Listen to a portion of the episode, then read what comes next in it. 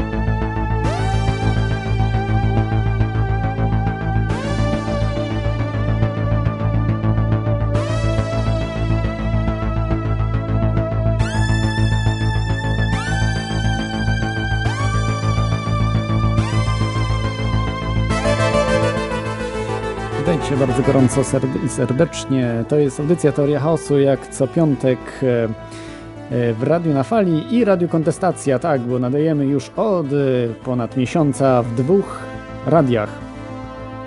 Dzisiejszy temat jest bardzo wyjątkowy, ale zanim do niego przejdę, bo już większość z Was wie, o czym dzisiaj będzie, to chciałbym wszystkich pozdrowić właśnie słuchaczy Radia Kontestacja i Radia na Fali możecie wejść na czata na tych radiach e, radionafali.com albo kontestacja.com mają właśnie te radia czaty, możecie sobie porozmawiać, właśnie podyskutować na różne tematy i jakie tylko chcecie. E, dzisiaj troszkę nie przygotowałem żadnych jakichś ciekawostek takich, co zazwyczaj przygotowuję, ale mamy naprawdę dzisiaj wyjątkowego gościa i wyjątkowy temat.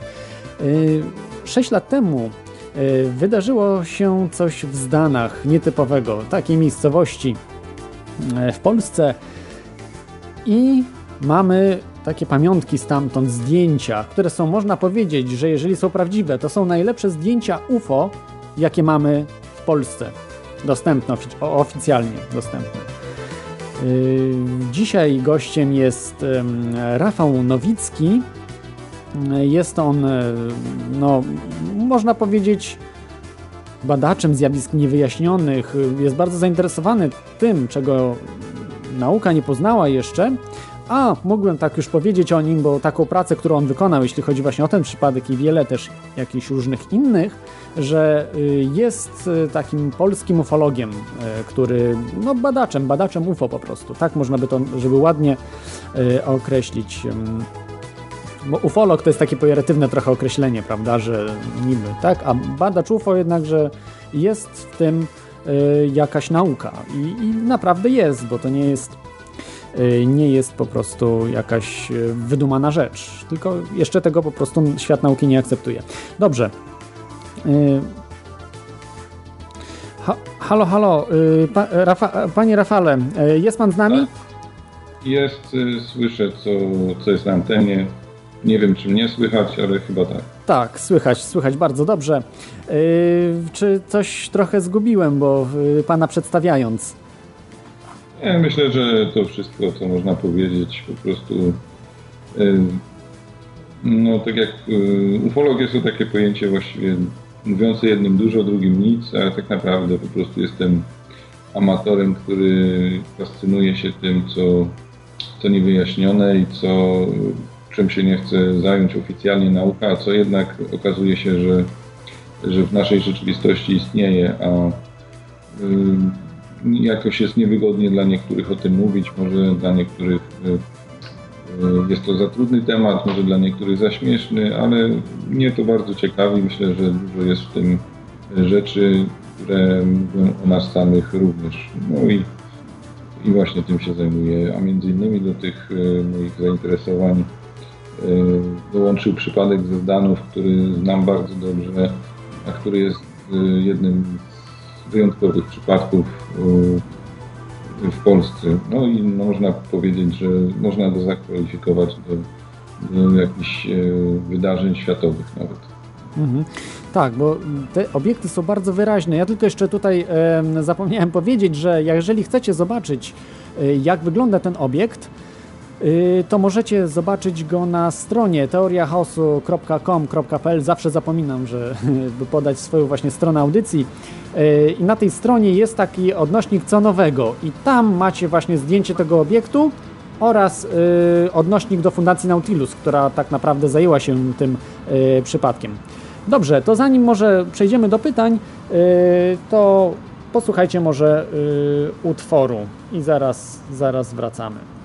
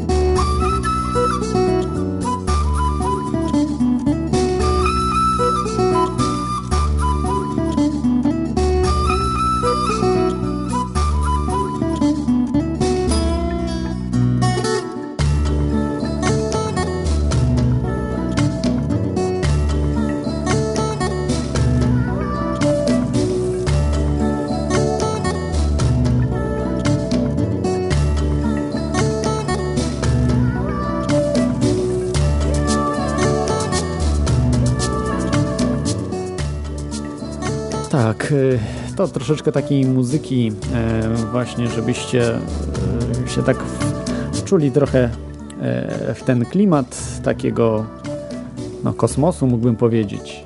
Bo to raczej chyba nie były te właśnie rzeczy, które mogliście zobaczyć na zdjęciach wykonane ręką ludzką. Ale przekonamy się o tym za chwilę. W tej chwili Utwór się kończy. I z nami jest na antenie y, Rafał Nowicki. Y, witam panie Rafale tak. jeszcze raz. Zgadza się, witam wszystkich. Mam nadzieję, że mnie słychać. Tak, doskonale, tak. doskonale słychać. To jesteśmy, tak jak mówiłem, na antenie dwóch radii, kontestacja i radio na fali. Możecie dzwonić y, skype kontestacja.com lub telefon 222 195 321. Niestety dzisiaj tylko mam y, jeden telefon z powodów sprzętowych. Dobrze, to może tak na początek. Mhm. Takie pytanie od razu, które się nasuwa. Jak bo ludzie, ludzie mogą zobaczyć, ale nie wszyscy może widzieli to zdjęcie. Yy, to wygląda na unoszący się obiekt, prawda? To, to co tak. jest na zdjęciach i yy, metalowe, jakieś takie właśnie kula jakby metalowa, coś takiego, prawda? I to jest dosyć wyraźne tak. na tych zdjęciach. tak, bo zdjęcia zostały zrobione, można powiedzieć, w samo południe. Tam jest kilka minut mhm. po 12 w dzień przy bardzo dobrej widoczności, wręcz wzorowej, y, przy słońcu i, i po prostu super pogodzie, więc zdjęcia są bardzo wyraźne. Oczywiście widać na nich obiekt, który y, wyglądem przypomina obiekt metalowy, ale tak naprawdę, czy to był metalowy obiekt, y, nie wiadomo, bo nikt tego nie dotknął. Po prostu wygląda to, jak to by był jakiś taki Y, aluminiowy obiekt, y, można powiedzieć, y, bo taki, taki ma od, takie ma odbicie światła, dość gładki. Z, no tutaj wszyscy kojarzą to z dwoma jakby odwróconymi miskami, rantem do siebie i nawet ten rant, który te miski by tworzyły, jest też tam widoczny w tym obiekcie, więc faktycznie można powiedzieć, że kształtem to są dwie blaszane miski, które złączyliśmy odwracając e, e, do siebie rantem. I tylko to, że te miski musiałyby być bardzo duże. To nie są miski, mhm. tak jak niektórzy tutaj są przekonani na podstawie analizy, która została przez autora zdyskwalifikowana, że miski te mają 34 cm. Otóż nie, one są większe. Mhm. Więc tak to tak. można powiedzieć ogólnie tak, wygląda. O tym, jeszcze, o tym myślę, że jeszcze powiemy później do, tak, dokładnie o tych analizach wszystkich. Natomiast jeszcze teraz takie pytanie, e, jak to się wszystko zaczęło, bo y, to nie państwo, prawda? Znaczy nie pan zrobił te zdjęcia i nie też Fundacja. Nautilus zrobiła te zdjęcia. To zrobili jacyś e, przypadkowi ludzie w 2006 tak, to... roku, 8 stycznia, jeśli dobrze pamiętam. Nie, 7. 7, tak? Aha, przepraszam. No może, ja już może też się mylę. Piąty, ja gdzieś ze stron po prostu te dane, dane gdzieś, brałem. To tak. Gdzieś po prostu w tych mhm. okolicach, chyba to był siódmy. Ale to jest mało istotne, natomiast y, no, cała historia, y, najbardziej znane są te zdjęcia właśnie z tego 7 stycznia. I to nie było jedno, I, prawda? To było ich tak, dużo było więcej. kilka tych zdjęć. Było kilka zdjęć przedstawiających ten sam obiekt, natomiast od tego się zaczęło, że te zdjęcia trafiły do gazety Fakt. E, do, do reportera, który zamieścił artykuł w gazecie. No i jak to gazeta Fakt ukazała się e, dużym nakładem, w pewnym jakimś tam bardzo przypadkowym momencie została zauważona e, przez Fundację Nautilus, konkretnie przez Roberta Bernatowicza, który bodajże w pracy tą gazetę gdzieś zauważył no, na jakiejś tam wystawie prasowej. No i zainteresowało go, bo to był artykuł przedstawiający UFO, jakieś tam zjawisko, które gdzieś tam w Stanach wystąpiło i, i tak jak zresztą ja i on pomyślał, że to jakiś e, żart e, dziennikarski, jakaś po prostu plotka. No ale zdjęcia były dosyć wyraźne.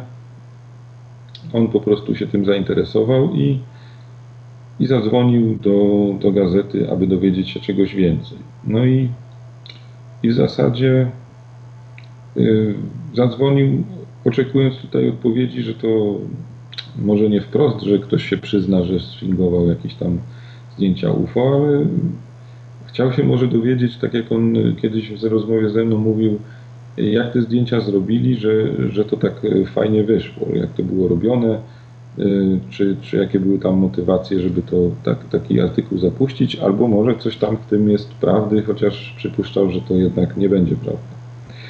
No i po, po rozmowie z y, dziennikarzem yy, okazało się, że sprawa nie jest taka prosta.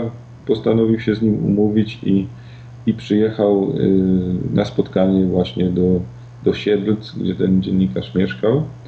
Natomiast yy, w międzyczasie już pojawiła się, yy, może tutaj mylę trochę, może najpierw się spotkał z tym dziennikarzem, albo najpierw pokazała się publikacja na stronie Nautilus, która no, już w środowisku ufologicznym ta publikacja bardzo szybko się rozeszła i y, sama, sama publikacja faktu może pokazała to bardziej tutaj ogółowi społeczeństwa, natomiast strony fundacji były, były i są odwiedzane często i po publikacji tych zdjęć ze zdanów na stronie, no już tutaj w zasadzie wszyscy widzieli, że te zdjęcia są zrobione, ale Y, no wszyscy przypuszczali, że to jest jakaś y, podpucha, bo te zdjęcia są za dobre, za ładne, że nigdy takie zdjęcia UFO nie zostały zrobione. Zawsze to było gdzieś z daleka, zamglone, gdzieś może światełko, może gdzieś ktoś jakąś y, ruszył ręką i to po prostu nie wyszło, a to było takie bardzo ładne zdjęcie, które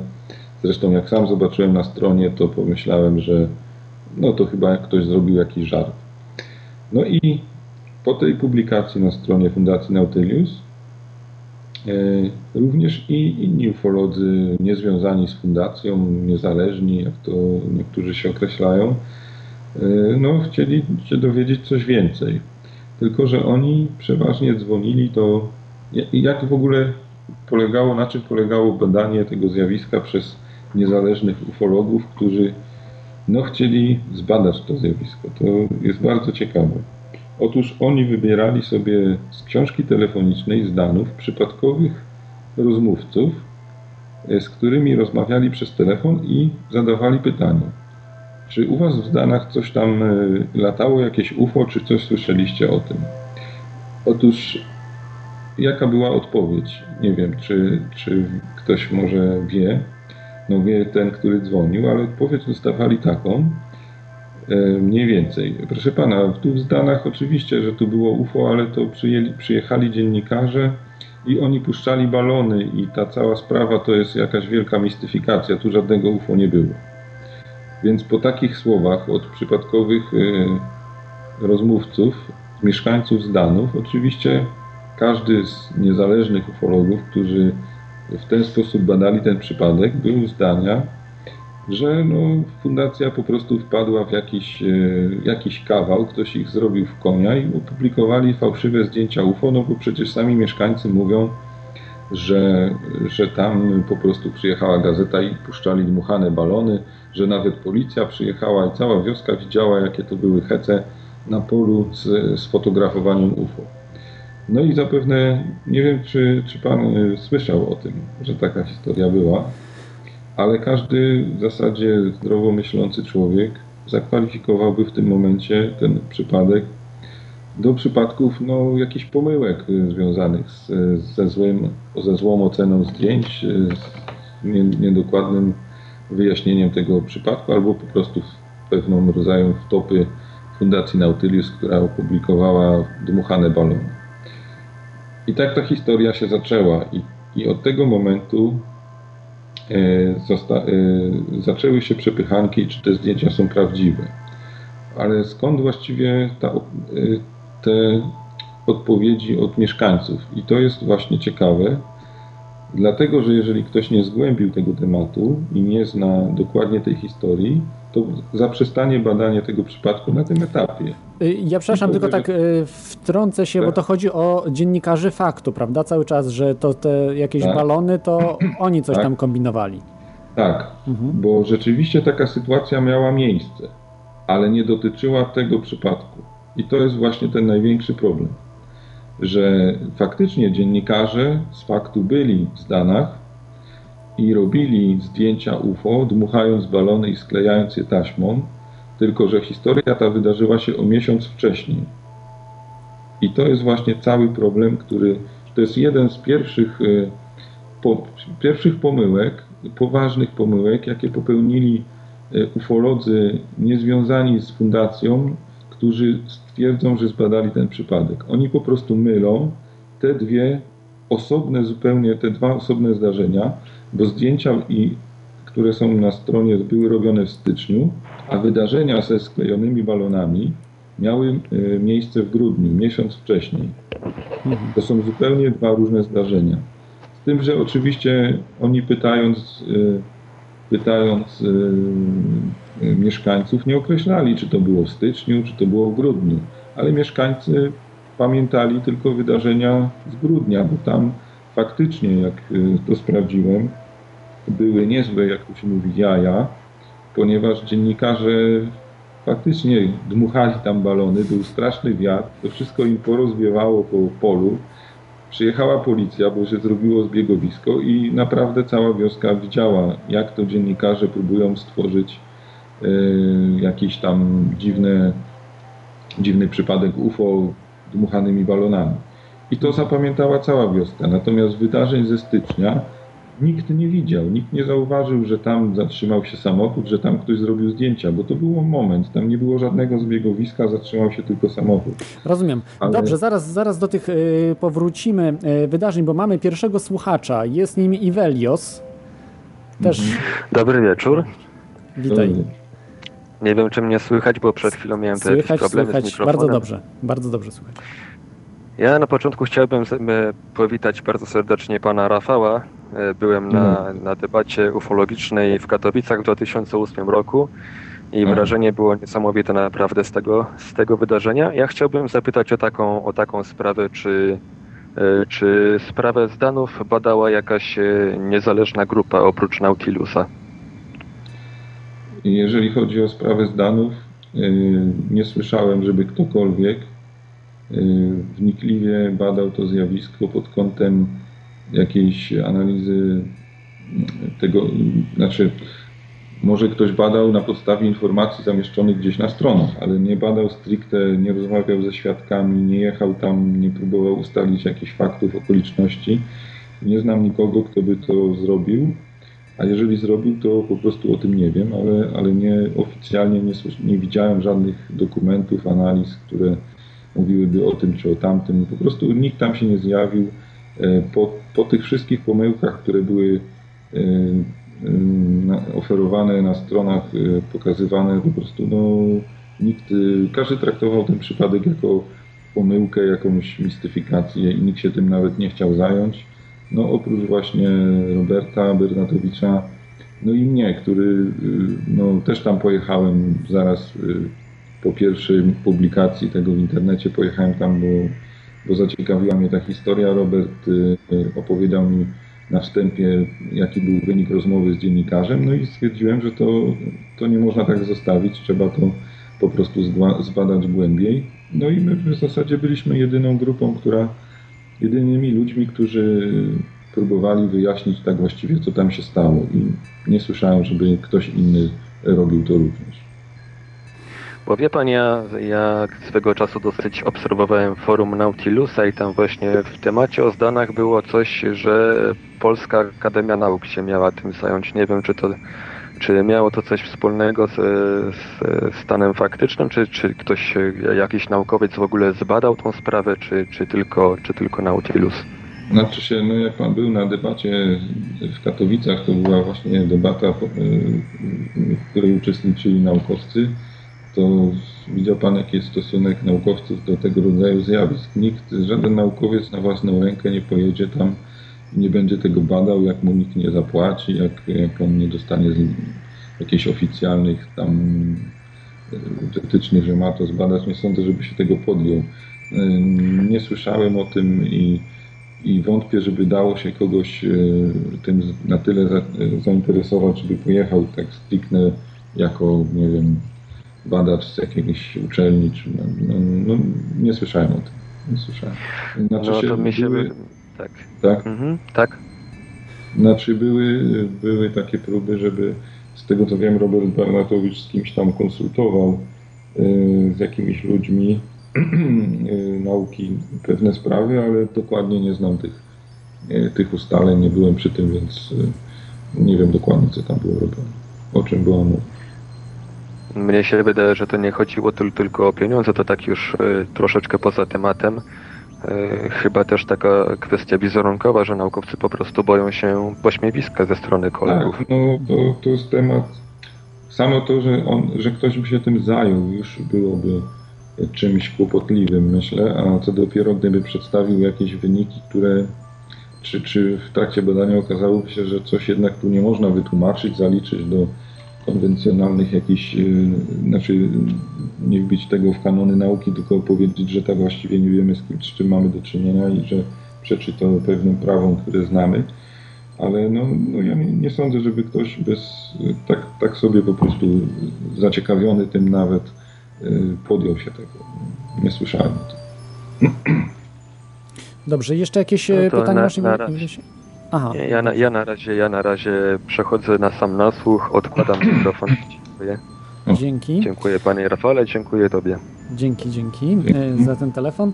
E, dobrze. E, czyli, czyli wyjaśniliśmy sobie takie szczegółowe, bardziej, bardziej zagadnienia.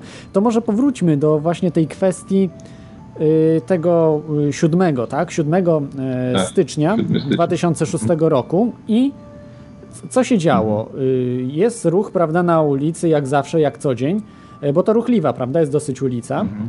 Y, I, I co się dzieje? Tak, jeżeli chodzi o, o stricte same wydarzenia z 7 stycznia 2006 roku, to sprawa mniej więcej rozegrała się w ten sposób, że na bardzo ruchliwej trasie, czyli to jest trasa bodajże A2 na Terespols, w Warszawie na Terespol, więc można sobie na mapie zobaczyć, że to jest droga tranzytowa na wschód, więc y, y, kto by, każdy może sobie wysnuć wniosek, że jest to bardzo uczęszczana droga. Na tej trasie właśnie, na prostym odcinku, y, na wysokości miejscowości Zdanów, które to Zdany leżą kilometr od drogi, bo one nie są tak, że są budynki przy samej drodze, tylko jakby równolegle do drogi ta wioska e, odbiega od osi o około kilometr. E, tam właśnie na tym odcinku e, jedzie Polones, Polones z pasażerami, który no w pewnym momencie, jak to kierowca mówi, nie daje gazu, po prostu przestaje ciągnąć.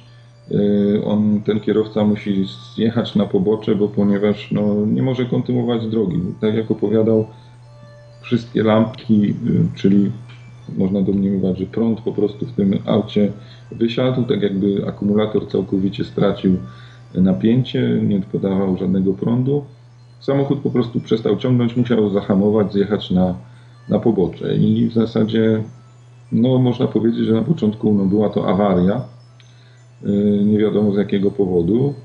Y, samochód po przekręceniu kluczyków nie chciał odpalić, no toż Polones nie jest żadnym skomplikowanym samochodem, jeżeli nie ma w nim prądu. No, kierowca na tyle znał się na, na mechanice, że y, po prostu próbował znaleźć przyczynę braku tego napięcia, więc y, jak tam ktoś zna Poloneza, to y, chyba tam gdzieś od, jak ja też kiedyś miałem dużego Fiata, to gdzieś tam na dole leci chyba taki kabel duży, który jest masą, czyli minusem od akumulatora. On wczołgał się pod samochód, chyba sprawdzał ten kabel, bo od góry wszystko było ok.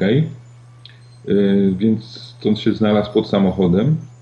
Ale w międzyczasie ten kierowca zauważył, że, że coś mówi przeleciało przez drogę. I tutaj e, też taka, zaraz prostuje pewna zła interpretacja, że że obiekt ten leciał, przelatywał przez drogę i leciał, latał cały czas nad drogą. Otóż nie było tak. On raz tylko przeleciał nad drogą, z jednej strony na drugą Natomiast później cały czas znajdował się po jednej stronie drogi, więc samochody, które jeździły tą trasą, no mogły nawet nie zwrócić na niego uwagi, ponieważ no, ja znam, znam tą drogę, wiem, że tam jest bardzo duży ruch, e, że to jest odcinek, w którym często wyprzedza się na trzeciego, że e, są to odcinki tak zwanego czarnego punktu, gdzie jest bardzo dużo wypadków, e, więc samochody tam, jeżeli na poboczu stał samochód, to na pewno zwracały uwagę na to, żeby ominąć ten samochód, żeby bezpiecznie minąć się z, z, pojazdem, natomiast nie rozglądali się wszyscy na pewno kierowcy na, na boki, gdzie ten właśnie obiekt latał nad polem z boku drogi. E, I całe to wydarzenie było już e, wracając do tego kierowcy, który leży pod samochodem, e, on zauważył ten obiekt, ale w zasadzie najpierw próbował zrobić coś, żeby uruchomić samochód. Przypominam, że to była zima, to była bardzo mroźna wtedy zima, styczeń, e, było wtedy około minus 10 stopni, do tego e, mógł wiać wiatr, bo jak to jest na polach, e, to wiadomo, że przeważnie wieje, więc temperatura odczuwalna jeszcze mogła być niższa. W każdym razie pasażerowie też wyszli z tego samochodu, no i zauważyli ten obiekt. No i jeden z tych pasażerów zaczął robić zdjęcia. E, stąd mamy właśnie kilka zdjęć tego obiektu. Obiekt najpierw poruszał się e, takim ruchem trochę wahadłowym, e, robiąc coś w rodzaju ósemek, trochę przybliżał się do nich, chwilami oddalał, ale mniej więcej zachowywał pewną odległość około 30 do, do 60 metrów. I to trwało kilka minut. W zasadzie E, nic więcej się nie działo. Samochód nadal nie chciał odpalić. Kierowca e, zaczął, e, przestał już interesować się samochodem, bo w zasadzie nie wiedział, co tam jest. Akumulator był ok, podłączony był przewód masy, ten minusa i po prostu no, albo wysiadł akumulator, albo po prostu no, coś jest nie tak. Nie mógł sobie poradzić w tym momencie. Zaczął też interesować się tym obiektem zaczęli co chwilę robić zdjęcia. Tych zdjęć tam jest w ciągu chyba kilku minut zrobionych siedem. No i zauważyli też samoloty, które leciały na, na tle nieba.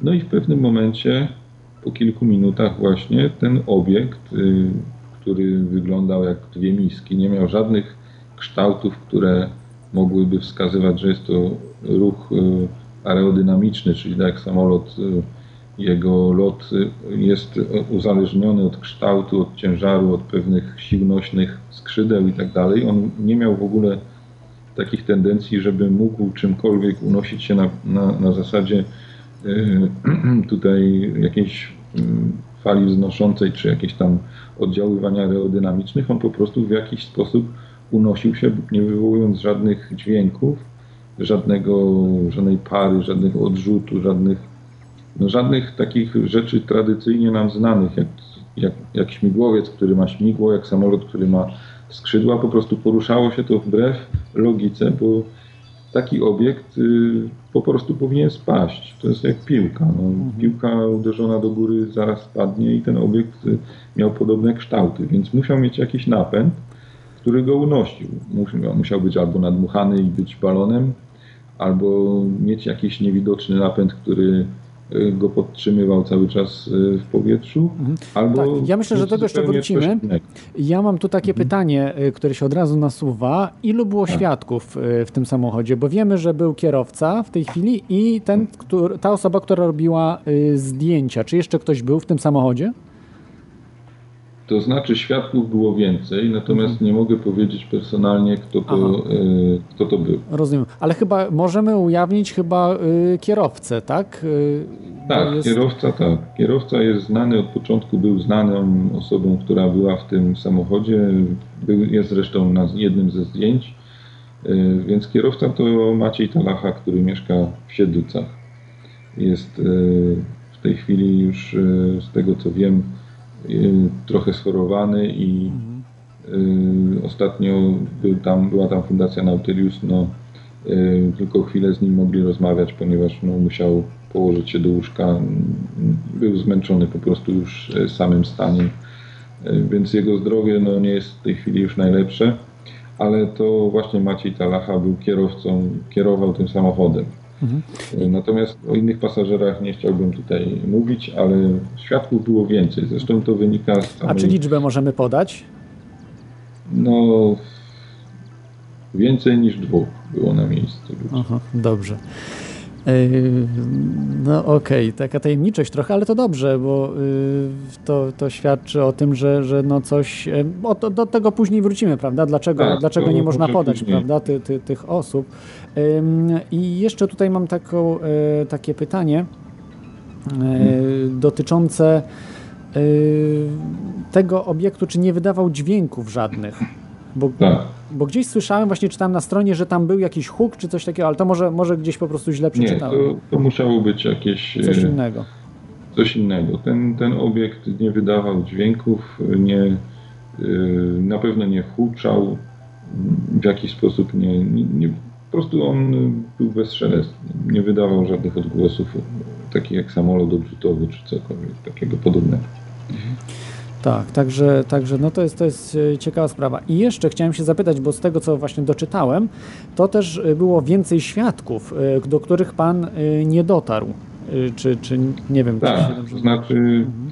według relacji, oprócz tego samochodu, który stanął tutaj, zatrzymał się z powodu, nazwijmy to najpierw awarii, za chwilę zatrzymał się za nimi drugi samochód, który to był jakiś taki typu Ford Transit czy Volkswagen Transporter, tego typu samochód, jeżeli chodzi o kształt, natomiast nie, wie, nie wiemy dokładnie jakiej był marki. To był jakiś e, starszy model, nie jakiś nowy i poruszały się tam osoby e, z rejestracją, znaczy były to osoby, bo rozmawiali z kierowcą, były to osoby z, z ze wschodniej granicy. Nie wiem dokładnie, czy to byli Rosjanie, czy Białorusini, ale po prostu mieli taki akcent wschodni. I oni mieli podobną historię, że ich samochód e, e, po prostu się zatrzymał, tak jak ten, i nie, nie, nie mogli odpalić. Więc, więc tak naprawdę stały dwa samochody, e, z tym, że do tamtych osób nie udało się dotrzeć, nie wiemy kto to był w żaden sposób, nie mamy żadnego śladu, ani tablicy rejestracyjnej, no po prostu no, wiemy, że był ten samochód, ale tak naprawdę nic więcej. I chyba z tego co pamiętam był to diesel, tylko z, jeżeli chodzi o, o rodzaj silnika, to pamiętam, że chyba pan Talacha twierdził, że to był sam, e, silnik diesla, ale też e, e, został unieruchomiony. No, silnik diesla zależy w jakiej wersji w jakiejś tam prostej mógłby pewnie chodzić bez y, prądu, natomiast chyba współczesne silniki diesla też bez prądu nie działają, dlatego że jakiś tam komputer sterujący no, unieruchomi taki silnik, więc to mogło być powodem też, że oni nie mieli prądu. Oni przyszli do, do, tych, y, do pana Talachy z prośbą o pomoc, o pomoc że, że oni stoją, nie mogą jechać ale Montalacha powiedział, że on po prostu im nie pomoże, bo on sam tutaj jest unieruchomiony i musi e, swój samochód najpierw e, doprowadzić do ładu i im, im po prostu nie, nie pomoże im w tym momencie. No i na tym ta cała relacja między tymi e, pasażerami jednego i drugiego samochodu się skończyła. Nie wiemy, czy, ten, czy pasażerowie drugiego samochodu obserwowali ten obiekt, czy w ogóle go zauważyli. Tutaj jakby nic więcej nie wiadomo w tej materii. Mhm. Y, to, to, tutaj jeszcze taki może kamyczek wrzucę, bo y, może było świadków więcej, prawda? Bo samochodów dużo tutaj y, mijało. Ten tak. obiekt na pewno, na pewno nie jeden przecież samochód minął, czy te dwa tylko stały, tylko że jeszcze dużo samochodów mijało. Czy udało się tak. panu dotrzeć do jakichś świadków, właśnie jakichś takich, którzy może, może widzieli, powiedzmy, ten, to ten znaczy, obiekt? Jeszcze innych. No jest, to, jest to trasa, trasa wylotowa jakby na wschód. Świadkowie, którzy tam jeżdżą, mogli to być miejscowi e, ludzie, którzy poruszali się tam w obrębie swojej miejscowości, czy z jednej do drugiej niedaleko. Mogły to być samochody z drugiego końca Polski. E, nie udało mi się do nikogo dotrzeć. E, gdyby ci ludzie może w jakiś sposób natrafili na, na artykuły o zdanach, może by to skojarzyli, to też nie powiedziane jest, żeby się do nas zgłosili, dlatego że to raczej jest niechętny temat, żeby ktoś się wypowiadał. Zresztą, szczerze mówiąc, no gdybym ja zobaczył coś takiego nad polem, no też bym pomyślał, nie, no może bym nawet tego nie skojarzył z jakimś obiektem UFO, tylko po prostu z jakimś y, może czymś dmuchanym. No, pierwsza taka jakby interpretacja człowieka to jest nie to, że to jest UFO, tylko że to jest po prostu jakiś dowcip, że to ktoś coś puszcza, jakiegoś balona, czy, czy, czy nie wiem, że to po prostu człowiek próbuje najpierw wytłumaczyć sobie to w sposób logiczny. No można przyjąć, że to był balon, jeżeli tak logicznie patrząc, no bo teoretycznie y, przejeżdżając tam samochodem i zobaczywszy y, kilkanaście metrów nad drogą coś takiego, można powiedzieć, że ktoś puścił balon ale gdy, gdy świadkowie opowiadają, że ten balon nagle z dużą szybkością oddala się w stronę lecącego samolotu, gdzie znika w oddali, no to już nie może być to balon. A wątpię, żeby któryś z kierowców ten moment akurat zauważył. Więc y, no, trudno tutaj jakby oczekiwać, że zgłosi się chociaż jeden świadek. No, mogło ich być nawet kilku, którzy tam przejeżdżali, ale albo tego nie zauważyli, albo po prostu wytłumaczyli sobie to w sposób y, zupełnie normalny i po prostu o tym zapomnieli, bo to już minęło ileś lat i nikt nie pamięta takich rzeczy. No, no tak to myślę było. Natomiast no, ci świadkowie, którzy są i te zdjęcia, które są, to są rzeczy wystarczające na to, żeby powiedzieć, że to miało miejsce. No i tych świadków będzie teraz więcej. Czyli nie był to balon, tak? Że nie, było, coś, nie było coś codziennego po prostu z Pana no, badań wynika. Nie było to coś codziennego, tak, bo mamy no, bardzo dobre zdjęcia i cała sprawa jest na tyle dogłębnie wyjaśniona, że nie budzi dla mnie żadnej wątpliwości. Okej, okay. to ja mam jeszcze tutaj takie pytanie ostatnie y, dotyczące tego, jak to się wszystko, y, jak ten obiekt się zachowywał. Y, czy on jakoś wpływał na ludzi i otoczenie? E, w sposób, no nie wiem, no, bo jeżeli traktujemy, że może to być powiedzmy jakiś niezidentyfikowany obiekt, może to był sterowany przez jakieś inteligentne istoty, a może, może i ludzki, może gdzieś tam y, ktoś po prostu po, dysponuje świetną techniką, czy on działał po prostu na otoczenie, na ludzi, no nie wiem. To znaczy w jakiejś tam y, y, w jakiejś publikacji dotyczących Zdanów na, fundacji, na stronach fundacji jest taka informacja, że, y, że pan Talacha y, poczuł odrętwienie i że w jakiś sposób nie mógł wyjść spod samochodu. Y, jest, wiem, że, że taka informacja w jakimś tam z, części tych relacji jest. No, to było chyba, jeżeli, jeżeli przyjąć, że to było spowodowane obecnością tego obiektu, no to można powiedzieć, że takie oddziaływanie na ludzi było. Natomiast no, to może być po prostu pewien strach, jakieś przestraszenie, normalna rzecz, która też może sparaliżować człowieka w takich okolicznościach. Można to teraz dwojako interpretować. Można przyjąć, że to było oddziaływanie obiektu i pan Talacha faktycznie poczuł odrętwienie jakieś, że nie mógł wyjść z samochodu, a może mu po prostu było zimno i czuł do tego strach przed tym obiektem i też y, w pewien sposób, y, jak to się mówi, jak się stoi, to się nogi uginają, jak się leży, może się drętwieje. No. Mhm. Można to interpretować tak i tak, ale natomiast żadnych innych oddziaływań nie było, tak mi się wydaje. Aha. No, były te, prawda, że y, akumulatory, czy coś no tam, tak, jakieś tak, takie... o oddziaływaniach tak, tak, na tak. ludzi.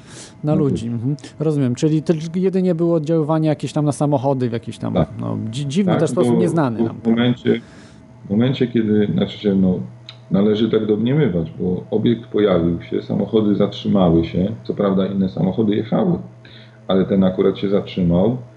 Yy, nie, nie, wiadomo właściwie do końca z jakich przyczyn, bo do dzisiaj to nie zostało wyjaśnione, dlaczego on się za, zatrzymał, co było powodem. Nie znaleziono żadnej usterki, która ewidentnie wskazywała, że to a to było przyczyną tego, że samochód się zatrzymał, ale w momencie, kiedy ten obiekt odleciał, yy, kierowca wrócił do samochodu, przekręcił kluczyki i wszystko zadziałało tak, jakby nic się nie stało. No więc no, wskazuje to na to, że ten obiekt w jakiś sposób oddziaływał na ten samochód. Mhm. E, dobrze. Tak, y, tak Ja mam jeszcze pytanie o tego busa. Czy w ogóle ten bus został uwieczniony na jakimś zdjęciu, czy y, po prostu to tylko były twierdzenia e, właśnie świadków o tych Rosjanach? Nie, nie. Nie było go na żadnym ze zdjęć tego busa. Widać akurat on był w kierunku drogi, on stał za tam tym samochodem, więc y, obiekt fotografowany był z boku, jakby latał nad polem, więc mhm. on się nie, nie, w tym kadrze nie, nie załapywał. Tak. Y, dobrze, to y, jeżeli możemy właśnie przejść teraz do świadków, bo to jest chyba kluczowa sprawa, jeśli chodzi o świadków tego zdarzenia, właśnie ich wiarygodność. Czyli mamy właśnie pana Macieja Talachę, który był kierowcą i nazwijmy go, nie wiem, bo to był y, mężczyzna, czy, czy, czy y, ten, no, który robił zdjęcia. No pan X. Pan X, o. I teraz tak, y, pan dotarł do tego pana X. To znaczy tak, jeżeli chodzi o pana Talachę, to tutaj na pewno yy, całe grono sceptyków powie, że to jest mizerny świadek, bo to jest facet, który E, reprezentuje człowieka, który lubi sobie wypić, który e, no, jest niewiarygodny. I, i ta cała sprawa w zasadzie jest niewiarygodna, bo pan Talacha lubi sobie wypić. No ja się pytam, czy UFO mogą widzieć tylko ludzie wykształceni, niepijący? Nie wiem. To przecież nie ma większego znaczenia.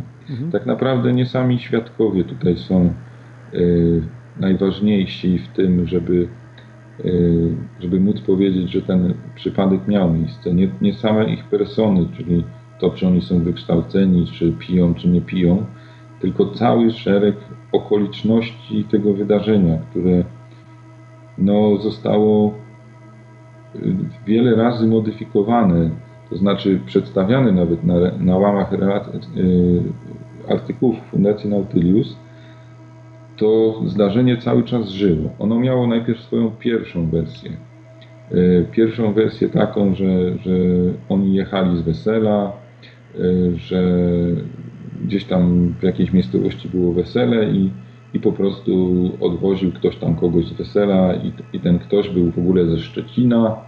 E, właśnie ten pasażer, który robił zdjęcia, to mieszkał w Szczecinie i, i cała ta historia miała pierwszą taką wersję. I teraz ta wersja jakby została opublikowana. E, w momencie, kiedy została opublikowana, zaczęto sprawdzać tą historię. No, oczywiście równolegle z tym, co sprawdzali wszyscy, którzy to przeczytali ten artykuł, również ja sprawdzałem to, na ile ona jest wiarygodna, no bo można wtedy było przyjąć, że tak było albo nie było. Najpierw faktycznie została przyjęta wersja taka, że jechał pan Talacha, jechał tam y, jeden z członków y, y, wesela, który mieszkał w Szczecinie i był odwożony na przystanek PKS przez pana Talachę i on właśnie zrobił te zdjęcia, a ponieważ jest bardzo wysoko jakimś tam inżynierem w poważnej fabryce, więc nie chce się ujawnić. No i były nawet próby pisania do pana właśnie tego ze Szczecina i namawiania go na na spotkanie i, i rozmowę, które nie przyniosły żadnego rezultatu. No i dlaczego nie przyniosły? No dlatego, że tego pana ze Szczecina tak naprawdę nigdy nie było. No ale to, że jego nie było, to można powiedzieć teraz tak, że, że to, że jego nie było, to znaczy, że oni kłamali i cała ta historia jest zmyślona. Więc y, ci wszyscy świadkowie są niewiarygodni, dlatego że oni kłamali. Jak się później okazało, w ogóle nie było takiego wesela, w ogóle nie było wesela w tej miejscowości, o której oni mówili. Więc no, oczywiście to jest, y, to jest pewien powód do wyciągnięcia wniosku, że no, jednak są to niewiarygodni świadkowie. Na, pierwszy, na pierwszy rzut oka tak wygląda, że faktycznie no, oni są skłonni do do mistyfikacji, do opowiadania bajek, do, do tutaj kręcenia całą mhm. fabułą tych zdarzeń. Ja na chwilkę panu przerwę, bo się tak? do końca nie zgodzę, bo e, był zamieszczony na stronach e, Fundacji Nautilus był zamieszczony wywiad z panem Maciejem Talacho, taki dosyć długi, tam parominutowy. Y, czy parę, no nie wiem, 5 minut, czy nawet dłużej, bo to w paru częściach, prawda, było na, na tych stronach i można usłyszeć, że jednak tak jakby ten, ten facet nie zmyśla, że, że mówi to, co widział. No przynajmniej tak, tak mi się wydaje, jak tego słuchałem. Tak. że jest bardzo taki to wiarygodny. Znaczy, on faktycznie wzbudza takie, takie coś, że no, można powiedzieć, że jest wiarygodny, że to jest facet w sumie prosty, który nie za bardzo może wymyśleć jakąś historię i no ale okazało się, że sprawia może wrażenie wiarygodnego, że, że jest taki dosyć poczciwy, natomiast no, pewna ta fabuła została uknuta przez tych świadków. Właśnie to, dlaczego oni to uknuli, dlaczego to było tak, tak w sposób zakręcony, dlaczego to musiało tak długo zostać wyprostowywane, to, to są właśnie największe argumenty mówiące za tym, że ta historia jest prawdziwa. E, po prostu e, w pewnym momencie, no, myśmy też, ja też wiedziałem, że, że pan Talacha nie do końca jest szczery, że tutaj pewne szczegóły, no, można się na coś umówić, ale no, nie byli w stanie tego tak precyzyjnie, no może można by pewne szczegóły precyzyjnie do, domówić i, i kłamać, tak, tak powiem, z kartki, natomiast e, oni nie wiedzieli po prostu, że ta sprawa będzie tak długo przez nas badana, że my będziemy tak dokładnie tutaj dociekać. Oni sobie wymyślili jakąś historię, która miała jakby wypełnić tło tych wydarzeń, zrobienia tych zdjęć. Ponieważ oni nie mogli opowiedzieć dokładnie, co działo się, jakie były okoliczności tych, tego wyjazdu, e, musieli do, te, do tych wydarzeń dokręcić historyjkę i sobie ją po prostu w jakiś sposób ułożyli, że to był pan ze Szczecina, że oni jechali z wesela, że to i tamto i tak się mówili. No jak tak powiemy, no to wszyscy będą zadowoleni i tak mniej więcej przedstawiał się artykuł w gazecie. Natomiast, no, nie wiedzieli, że my będziemy tak szczegółowo to badać, że się okaże, że sprawdzimy, że tam było wesele, że, że taki jakiś tam autobus gdzieś to może nie jedzie. No po prostu widzieli, że to nie jest e, tak prosto. No i tutaj już y, w pewnym momencie pan Talacha wiedział, że, że no już nie może więcej tu wymyśleć, jakby nas zwodzić. Dokładnie mnie, bo ja tam z nim najwięcej razy rozmawiałem i nagrywałem go w zasadzie za każdym razem. Także miałem jeszcze tę możliwość, żeby przeanalizować to, co on za każdym razem mi mówił, a były to spotkania odległe nawet czasowo, nawet o rok, dwa więc on nawet nie pamiętał dokładnie, co mówił mi poprzednio. No i stąd można było y, jakby wywnioskować, które z tych y, y, uknutych historii no, w części się nie zgadzają. No i w pewnym momencie doszło do, do tego, że no, trzeba było się przyznać, że to nie było tak i trzeba było powiedzieć, jak to było. Znaczy nie, nie trzeba było, ale udało mi się namówić na to, żeby dowiedzieć się, jak to było naprawdę. No i gdy się dowiedziałem, jak to było naprawdę, to faktycznie stwierdziłem, że, y, że to, co oni wymyślili, to było jedyne wyjście, żeby w ogóle y, przedstawić y, historię tego na łamach prasy, czy, czy w ogóle komuś opowiedzieć, bo to, co się działo naprawdę, nie mogło być, nie mogło wyjść na, do wiadomości publicznej, dlatego że gdybym ja był na ich miejscu, też bym tego nie powiedział. Więc albo można było w ogóle tej historii nie publikować, albo publikować jakąś zmyśloną historyjką. Mhm. Ale y, właśnie te okoliczności, to wszystko, co było w tle tych wydarzeń, to, że oni musieli to zmyślać, to tak uwiary, uwiarygadnia tą historię, ponieważ byłoby bezsensem tworzyć y, fałszywe UFO z tak fałszywą y, znaczy w tym momencie, kiedy oni właśnie jechali, jaki był ich rzeczywisty rzeczywista, rzeczywisty cel podróży i w tym rzeczywistym celu podróży, którego nie mogli ujawnić, mieliby robić sztuczne UFO, które później mieliby publikować. To jest kompletny bezsens, a jest bardzo dużym uwiarygodnieniem tego przypadku. I to jest właśnie sedno tej sprawy. I tu nie same pojedyncze postacie, które częściowo znamy, częściowo nie znamy, znamy ich charaktery, nie one tu stanowią o wiarygodności, tylko całe tło, które miało tutaj jakby tło tych, tych całych wydarzeń, robienia tych zdjęć. To jest tutaj tak wiarygodne, że po prostu nie ma takiej możliwości, żeby oni to chcieli zrobić, mistyfikację tych zdjęć w momencie tym, kiedy oni właśnie mieli jakiś tam rzeczywisty, rzeczywisty powód wyjazdu tym samochodem, w takim składzie osobowym i, z takim celem podróży. To jest właśnie to sedno tej sprawy. Y, dobrze, ro, rozumiem, że y, w takim y, wypadku Pan wie, że oni są wiarygodni, ale z drugiej strony można też tak troszkę się dopytać, że mhm. mogli, mo, mogli po prostu wyprowadzić trochę no, że tak powiem, w błąd, wprowadzić e, pana w błąd. Czyli dalej no, po prostu jakieś dodatkowe, dodatkowe zmyślali e, te opowieści. Czy pan zweryfikował znaczy, właśnie tych ich, te ich opowieści, tak, że. To, mhm. Tak jak mówię, oni do pewnego momentu próbowali kluczyć. Jeżeli coś się nie zgadzało, to tłumaczyli, że tam później tego tak, nie później już tak to... chodziło, że już mu zaczęli mówić prawdę i, i bo ta, ta, tak. takie też pytanie pada, że yy, musieli panu zaufać, prawda, na tyle, żeby mówić o no tych tak, takich... Właśnie, właśnie o tym chcę powiedzieć. No, zaufanie to polegało na tym, że że albo ja się dowiem, jak to było i nikomu o tym nie powiem, tak jak nie mówię, kto był pasażerem tego pojazdu, albo po prostu ja tego nie będę wiedział i nikt się o tym nie dowie. Więc miałem do wyboru dwa takie wyjścia, że albo oni mówią, ale nikt o tym więcej nie będzie wiedział, yy, albo oni po prostu nic nie powiedzą i będziemy kluczyć w ich kłamstwach i nie będziemy wiedzieli do końca, co się stało. Taki miałem wybór.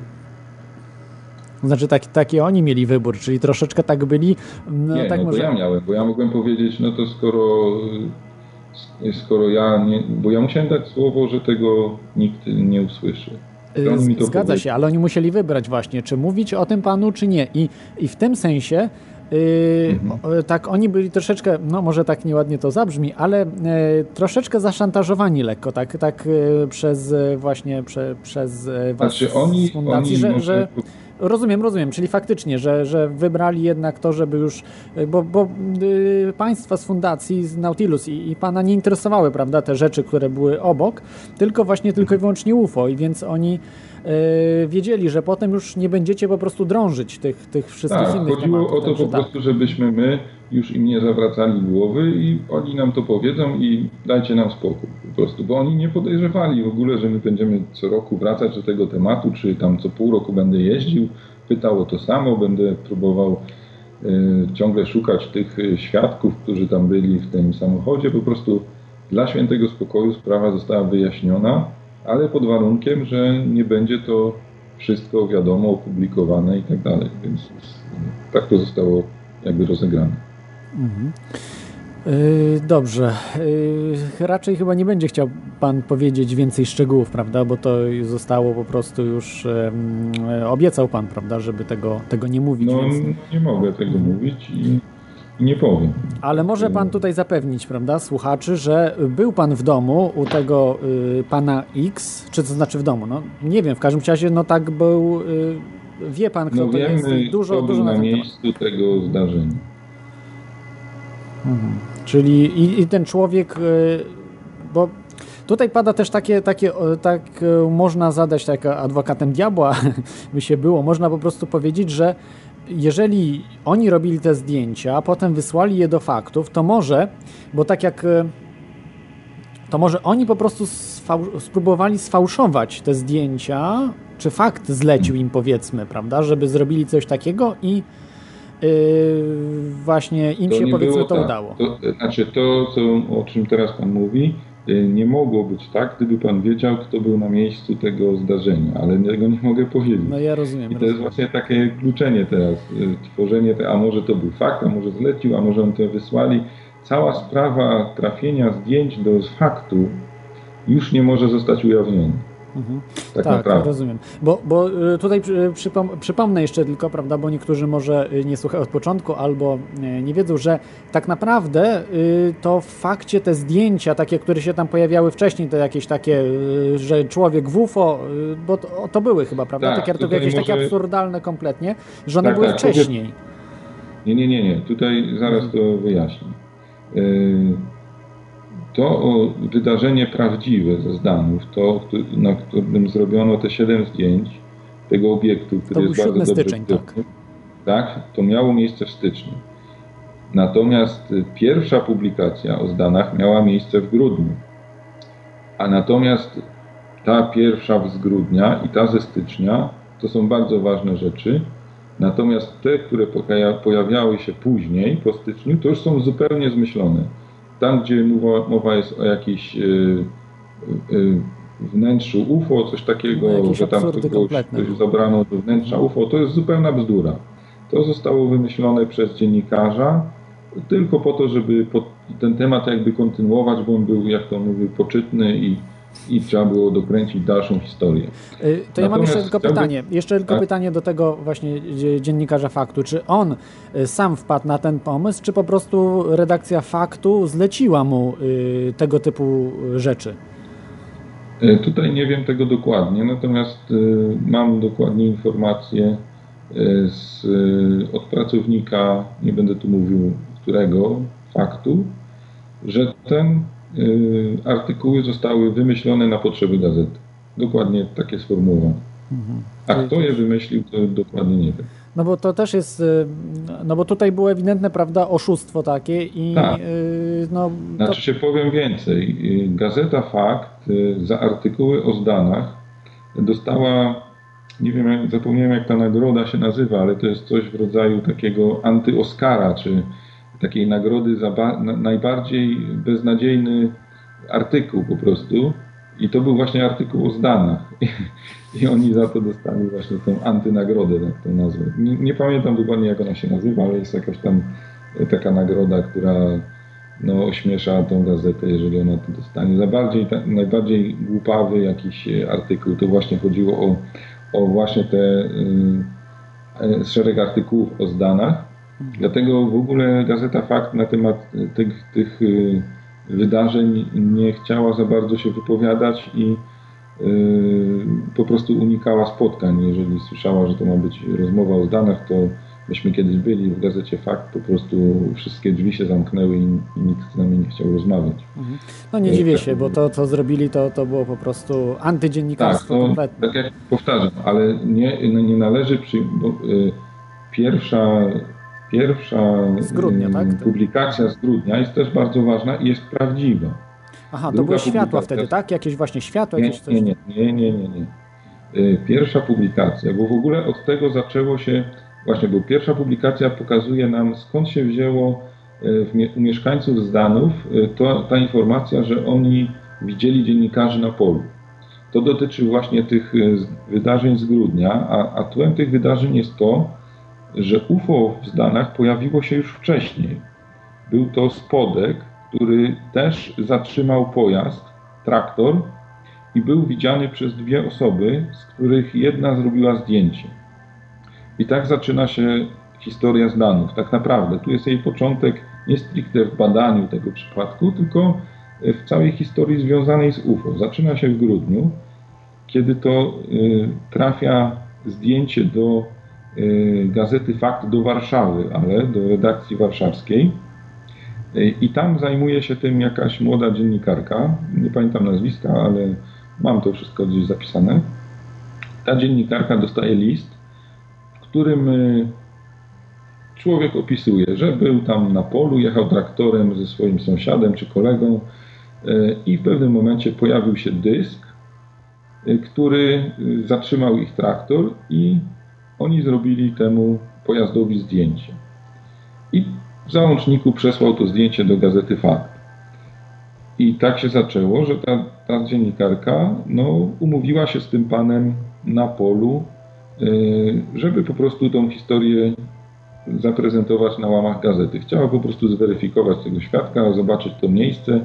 I to właśnie było, yy, to był czas i to było miejsce w grudniu, kiedy przyjechała ta dziennikarka z Warszawy przyjechał dziennikarz e, z faktu z e, Siedlc i ten dziennikarz był jednocześnie fotografem, który e, pracował dla gazety Fakt. Powiedział, że to zdjęcie, które przysłał ten świadek, no jest słabe i do gazety za bardzo się nie nadaje, więc my zrobimy lepsze. No i zrobili właśnie wtedy całe to przedstawienie z dmuchanymi balonami. tak. I im wyszło coś w ogóle?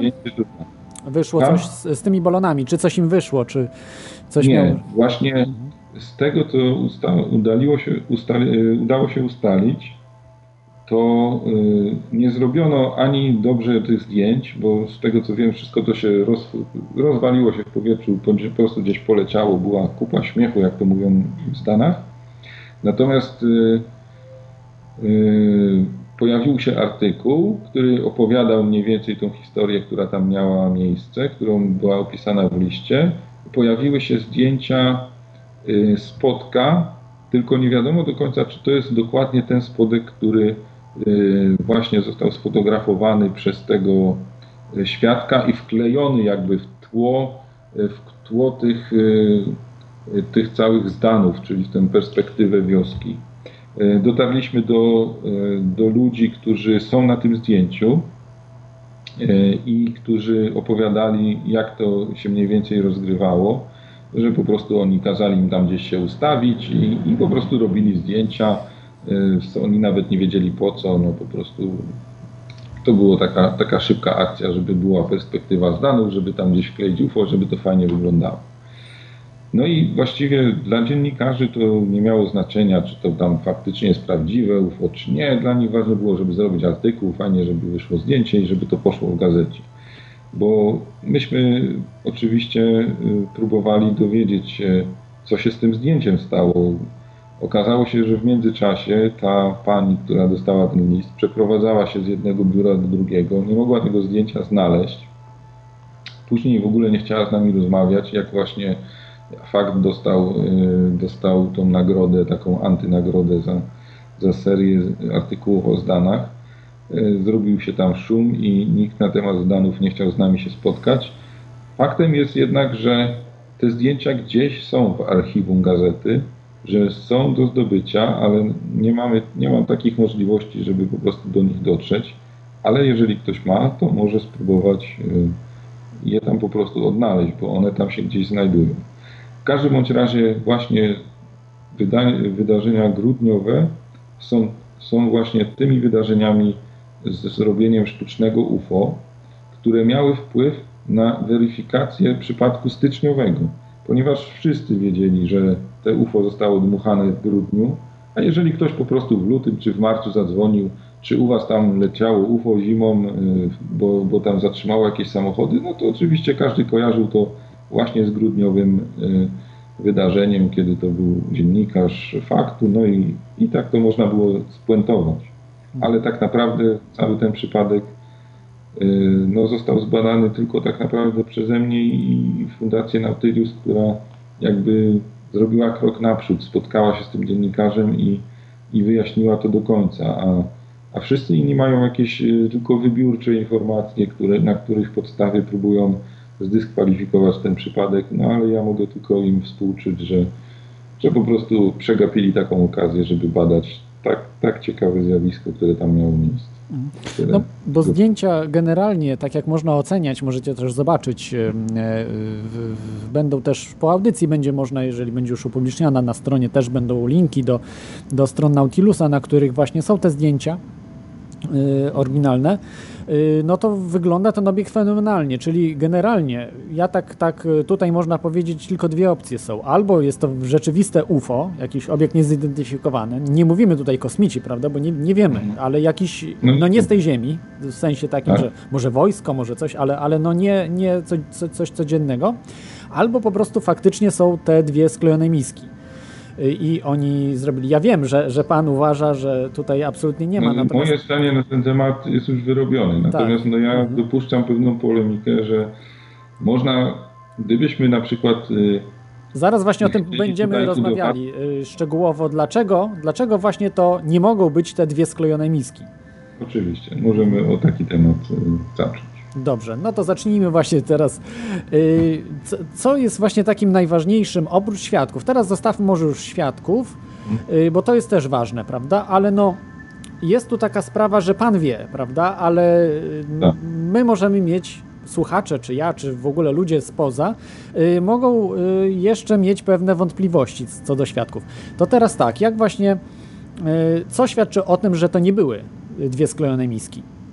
No, świadczy o tym to, że y, została zrobiona pewna analiza y, zdjęć, na której podstawie określono wielkość tego obiektu. To znaczy, tutaj zaraz wyjaśnię, że no oczywiście ze względów takich matematyczno, matematyczno-fizycznych nie można obliczyć dokładnie wielkości obiektu, nie znając odległości od niego. To jest oczywiście prawda, natomiast tu odległość została założona. To znaczy no, na, podstawie, na podstawie tego, jak świadkowie określają, jak to było daleko, założono pewne widełki co do odległości, w jakiej może się znaleźć ten obiekt, mógł się znaleźć na tych zdjęciach, tam na konkretnym zdjęciu, które zostało do analizy wzięte. Są tam w tle słupy elektryczne, które zostały zmierzone, jak daleko są od drogi, na podstawie jakby perspektywy, czy ten obiekt jest za słupami przed, na drugim zdjęciu za słupami, na podstawie informacji od świadków, jak oni to widzieli, bo oni to widzieli oczywiście na żywo, więc no, pewne granice odległości mogą określić, że to nie było więcej niż kilometr, mniej niż pół kilometra, no nie mogło być więcej niż dwa, bo by już tego nie widzieli. Zostało przyjęte po prostu y, teoretycznie że to na przykład mogło być między 40 metrów a 120 metrów. Tak na, na jednym ze zdjęć ten obiekt musiał się znajdować w tych widełkach odległości. Jeżeli już y, zrobimy takie założenie, że, że ten obiekt jest w pewnych granicach od y, obserwatora, to już możemy oczywiście obliczyć wielkość tego obiektu też w pewnych granicach. Przy założeniu, że on jest 40 metrów i przy założeniu, że on jest yy, 120 metrów. I ja taką analizę robiłem, robił jeszcze ją y, jeden człowiek, Waldek Czarnecki. Waldek Czarnecki oczywiście zrobił pierwszą analizę, która była błędna, on się jakby z tym zgodził i później się poprawił.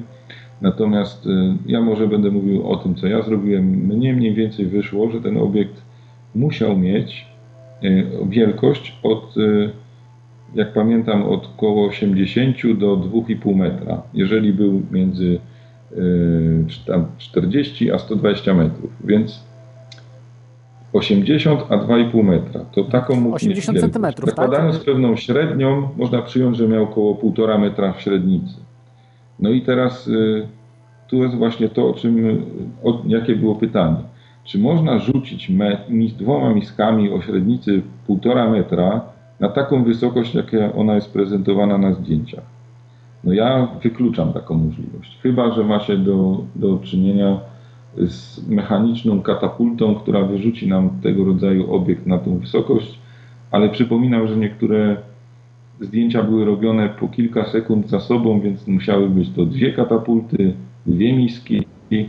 No i teraz już widzimy, jakie to by musiało być przedsięwzięcie, żeby to móc zrobić. Więc dla mnie to jest zupełnie wykluczone.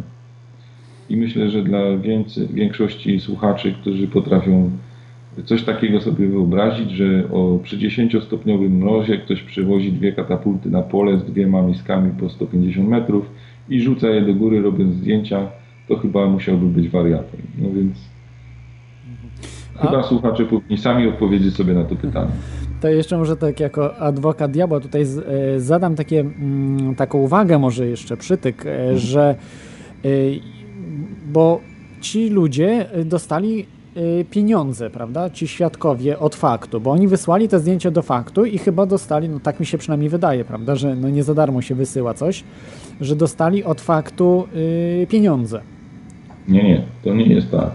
Mhm. Pieniądze dostaje fotograf za to, że zrobi zdjęcie. Czyli właśnie w przypadku grudniowym przyjechał fotograf na no tak, miejsce tak, i chciał zrobić zdjęcie UFO i on za to dostaje pieniądze. Natomiast za zdjęcie, które, yy, które jakby zrobił ktoś inny i wyśle, tak jakby pan zrobił zdjęcie UFO i wysłał do faktu, no to pan je po prostu wyśle, oni y, jakby przejmą prawa autorskie, czy pan będą może kazali panu coś podpisać, albo pan już jakby wyrazi taką wolę wysyłając to zdjęcie, że może być opublikowane. I jeżeli pan się jakby nie upomni o te pieniądze, że pan za nie chce, za to zdjęcie coś, no to oni panu nie zapłacą. Natomiast no, może być taka historia, że pan je prześle i powie, jak chcecie je opublikować, to dajcie mi 100 zł, to możecie opublikować. Tutaj akurat y, w tym przypadku nie było mowy o tym, że to było zdjęcie, że to były zdjęcia, które w celach zarobkowych były wysłane do faktu. Nikt za te zdjęcia yy, świadkowi, który zrobił te zdjęcia, nie zapłacił. Mhm, tak. Także tu nie jest to, nie jest motywem tutaj jakaś korzyść majątkowa y, za zrobienie tych zdjęć. Y, tak to wygląda. No. I, I tutaj nie możemy jakby. Zresztą nakłady, jakie musiałby ponieść ten, który robił te zdjęcia, do tego, co by fakt mu za nie zapłacił, też by się miały nijak do siebie. Mhm. Dobrze, mamy słuchacza na y, linii. Halo słuchaczu, z nami jest Karol. E, witam Was. E, ja mam takie pytanie. Ile trwał ten incydent od kiedy ten pan położył się pod autem, aż do momentu, kiedy ten obiekt odleciał? E, z tego co pamiętam, według czasów na zdjęciach to było chyba 10 minut. I przez ten czas. Znaczy 10 minut samochód... trwało od pierwszego zdjęcia do ostatniego, natomiast no, jak on długo leżał pod autem, to dokładnie nie wiadomo. I przez ten czas żaden samochód e, nie przejechał przez tą drogę? Nie, no, tak? Oczywiście, że przejechał. Przejeżdżały samochody, bo nie ma takiej możliwości, żeby tam przez 10 minut nic nie przejechał. I nic się nie stało z tymi samochodami? No nie, właśnie to jest dziwne, że tylko te dwa samochody zostały zatrzymane, reszta jeździła normalnie. Rozumiem. A co do tego obiektu, to nie wiem, czy pan miał mo może okazję widzieć takie na przykład e, helikoptery, które mają cztery śmigła i potrafią latać. Takie, wie pan, do zabawy. No, chyba wiem o, o co panu chodzi. Taki, taki płaskie jakby coś. E, Dokładnie taki, tak. Wie pan, ja jakiś no. czas temu widziałem taki helikopter, który był e, w takiej kuli, w takiej konstrukcji w kształcie kuli o średnicy gdzieś tak 50-60 centymetrów. Jeżeli chodzi o dźwięk, no to on oczywiście wydaje dźwięk, e, no ale nie jest to jakiś tam, powiedzmy tam bzz, coś, na, coś w tym stylu. E, no i taki obiekt potrafi wznosić się na powiedzmy tam e, kilkaset metrów. Prędkość dochodzi nawet do 60 km na godzinę. Więc y, tutaj jak gdyby technicznie myślę, że jest jak, jak najbardziej wytłumaczalne to, jeżeli weźmie aspekt właśnie to taką zabawkę. Co pan o tym no, myśli? Ta zabawka nie przypominała w żaden sposób helikoptera, bo ona nie miała żadnego śmigła. To było, tak jak widać na zdjęciach, całkowicie gładkie, tylko miało jeden rand y, wokół jakby swojej obrzeża, tak jak te miski by były sklejone, to właśnie ten rand, ten rand wystawał. I nie było mowy, żeby tam widać było jakikolwiek element nośny, aerodynamiczny tego pojazdu, więc to aerodynamiczny, żadnych elementów aerodynamicznych tam nie ma. Tam są po prostu cztery śmigła. No, ale musisz mieć, zaraz, zaraz. Ale te śmigła są elementem aerodynamicznym. Oczywiście, nie, nie może być braku odrzutu. Musi mieć odrzut. Jeżeli mamy zamkniętą kulę i w zamkniętej kuli uruchomić taki silnik, to nic ci to nie da. On dalej będzie tak, na ziemi. To ta kula i tak Dobrze, spadnie na ziemię. Słuchaj, E, właśnie nie masz racji, bo tutaj ta kula, ona e, wystarczy, że w środku, jak gdyby na środku kuli jest e, niewielki otwór, przez który wchodzi powietrze i śmigła cztery, które się kręcą, są w stanie podrzucić czy, czy unieść na tą taką kulę. wysokość chciałbym zobaczyć to, bo nie widziałem czegoś takiego. Nie, nie, zaraz zaraz niemożliwe. filmik i sobie zobaczysz, bo są. Co prawda ta kula ona nie jest. Yy, no dobrze, już. Yy już załóżmy, że to by było technicznie możliwe, to pytam się, kto tą kulą sterował? Nie wiem, jakiś może z faktu gość. Ach, z faktu gość. W fakcie mają taką kulę, tak? To proszę jechać do faktu i powiedzieć, pokażcie mi tą kulę, która tam latała nad Zdanami. I jak pan tą kulę przywiezie i pokaże mi, że to lata, to ja może w to uwierzę, bo inaczej nie. Znaczy, to wszystko, co mogę panu pokazać, to filmik, e, który, na którym będzie podobna kula i pan sobie zobaczy, jakie Ale ma ja nie chcę zobaczyć podobnej, ja chcę zobaczyć właśnie tą, taką jak tam ta wyglądała, niepodobną. No, dobrze. Ja jeszcze tutaj może skomentuję. Ja myślę, że mm, nie warto badać takich spraw, gdzie e, jak gdyby osoby trzecie e, opowiadają o takich zjawiskach i jeszcze w dodatku nie chcą udzielić wszystkich szczegółów nie, udzielili, e, tylko nie nam, udzielili Ale Rafałowi. to nie były osoby trzecie, my rozmawialiśmy z osobami z pierwszej ręki. Tam Ale pan jest osobą to... trzecią, przecież pan tego nie widział, prawda? No, no tak, ale świadkowie Na byli tym pierwszą osobą. przecież zjawisk, no. Mhm. No jakbym to widział, to bym nie musiał tego badać, bo po prostu był świadkiem. No. Dobrze, to tyle. Dziękuję Na losa by były z pierwszej ręki, tylko po prostu kwestia wiarygodności, także słuchaczu tu się trochę yy, no... No ale pan, który dzisiaj jest gościem... Ale nie, no to nie, liczy się świat... mówimy o świadkach, prawda, że jeżeli są osoby trzecie, to znaczy, że tam ci ludzie nie mieli nic wspólnego z tymi zdjęciami, tylko dostali te zdjęcia od kogoś tam, prawda, to są osoby tak, to trzecie. By Natomiast osoby to byli świadkowie tamtego zdarzenia, bo oni zrobili te zdjęcia, oni to twierdzą i no tutaj możemy tylko powiedzieć, że mogą kłamać albo mówić prawdę. No i nie ma innej opcji. No dobrze, no ale dla mnie na przykład, jeżeli ja słucham audycji i ją oceniam, to e, moim zdaniem to jest czysty fake, prawda? No, no, oczywiście, że masz prawo. Ale na jakiej podstawie? No, na tej podstawie, że jest jakiś podobny helikopter, który lata? Nie, no na tej podstawie, że na przykład fakt o tym pisze, na, tym, na tej podstawie, że ludzie, którzy to widzieli, nagle się No dobrze, ale to, to, to że fakt o tym pisze, to jest, to jest już nieprawda? Ja, ja nie rozumiem takiej, takiej, de, takiej dedukcji. Mhm. E, no nie, oczywiście to nie jest nieprawda, ale to jest jakiś tam dla mnie argument, że e, ta cała przygoda może być po prostu zmyślona. Drugim argumentem jest to, że osoby, które to widziały, e, nie odcinają się od tego, nie chcą dalej tego komentować. Pan nie chce zdradzić nam, kto to był. Nie, no wiemy, Maciej To nie ma większego przecież... znaczenia. Czy to był Bogusław Krzatkowski, czy Waldek Kowalski? Co to ma za znaczenie, jeżeli powiedziałbym nazwisko? Nie ma żadnego no, ma znaczenia. znaczenie, bo na, jeżeli ja nie wiem, jakie to jest nazwisko, to nie mogę na przykład no dobrze, tego No to zna pan nazwisko pana Talachy. No i co z tego? Ale drogi panie, na przykład ja przyjdę do pana i zacznę panu opowiadać, że widziałem gdzieś tam UFO, które mój kolega widział, e, zrobię zdjęcie temu i, i będę dla pana wiarygodny. No chyba nie. Jak pan opo zacznie opowiadać, że pana kolega widział UFO, to ja nie przestanę z panem rozmawiać i powiem, że chcę rozmawiać z tym kolegą. No i, ale co to ma do rzeczy? No bardzo dużo. No to, że ja chcę mieć informacje z pierwszej ręki właśnie, a nie od pana z trzeciej ręki drugiej. No to teraz, teraz w audycji mamy e, informacje z trzeciej ręki, prawda? Tak. No może pan jechać do pana Talechy i porozmawiać z nim osobiście, przecież on jeszcze istnieje, i, ale nikt tego nie zrobił. Mimo wszystko, że, że pan Talacha jest, to wszyscy twierdzą, że ten przypadek nie miał miejsca i że jest fałszywy, ale nikt poza mną i Fundacją Nautilus z panem Talachą nie rozmawiał. Nikt nie ma od niego, nie ma wiadomości z pierwszej ręki, ale wszyscy twierdzą, że wszystko wie.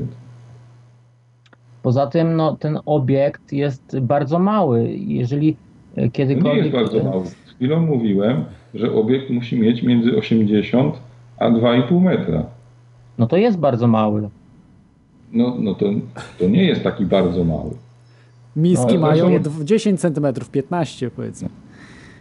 E, ale co, co takiego ma 10 cm? No miski, jeżeli byśmy skleili miski, rzucili, to one mają 20 powiedzmy centymetrów. Mo, 25, no to już no dobrze, ale jeżeli y, są zauważalne jakieś spotki na, w innych y, częściach świata, to one zazwyczaj mają po kilkadziesiąt metrów, prawda? Ale znaczy czy różnie, UFO różnie. musi być spotkiem? Czy UFO musi no wyglądać nie, no, ale to jest jakiś tam kolejny drobny argument przemawiający za to, że taki mały obiekt jest bardzo łatwo no. zrobić dla ludzi.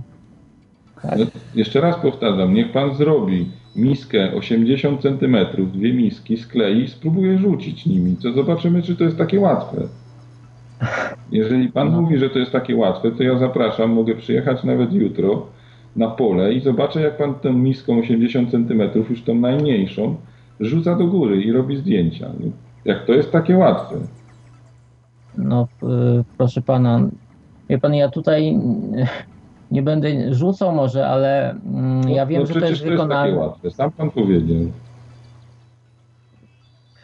No, no dobrze, no ale takie łatwe. No wie pan, jeżeli ktoś podejmuje się takiej próby, prawda, e, a jak wiadomo, ludzie mają różne przyczyny, dla którego to robią. Niektórzy po prostu, żeby popatrzeć, jak inni ludzie nie dowierzają, nie wiem, śmieją się z tego, jak jest sensacja. No, no jak ja, przepraszam, ja, ja, ja to przerwę. Y, jedno pytanie, Karolu.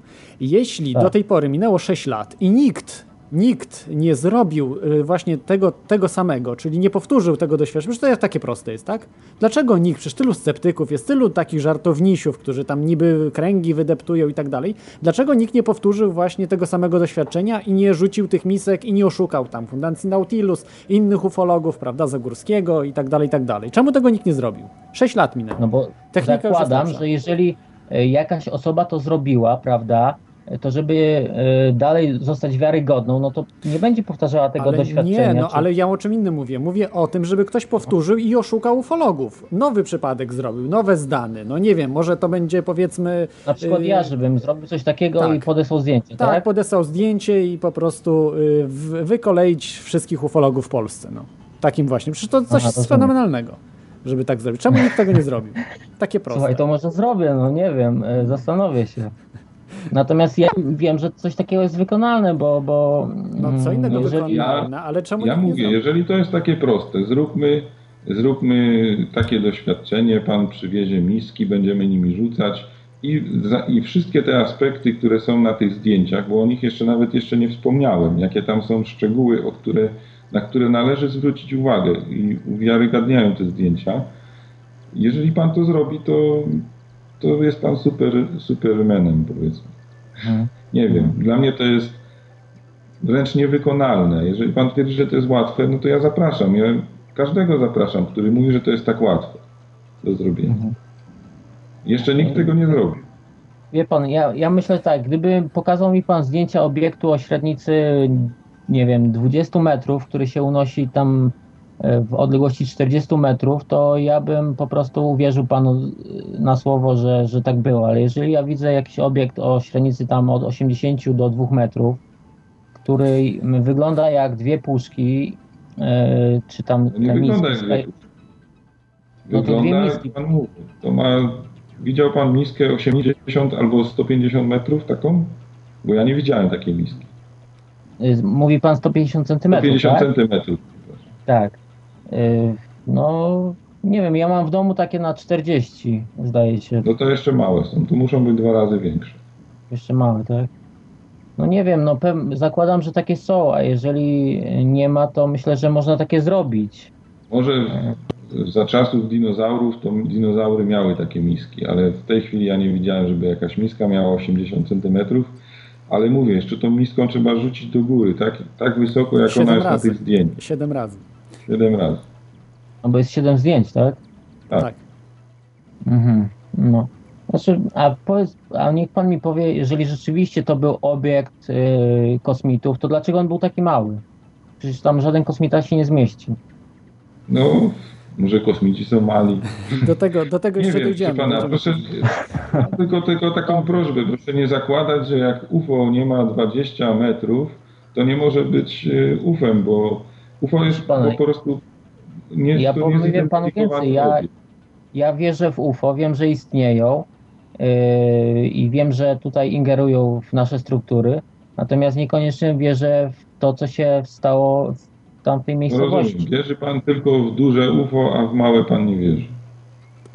Yy, nie, wierzę, wierzę yy, po prostu w no, w jakieś realne opowieści, a tutaj zbyt wiele, e, zbyt wiele szczegółów mi się nie zgadza. No to e, no właśnie i... słucham. Co się panu nie zgadza? No porozmawiajmy no o tym, co się panu... Na przykład nie zgadza mi się to, za małe, no to już wiem. że podał pan jako argument, że samochód tam zgasł, a w międzyczasie przejechało kilkanaście samochodów. Dlaczego się nie zatrzymali? Przecież widzieli, że ludzie e, robią zdjęcie, prawda?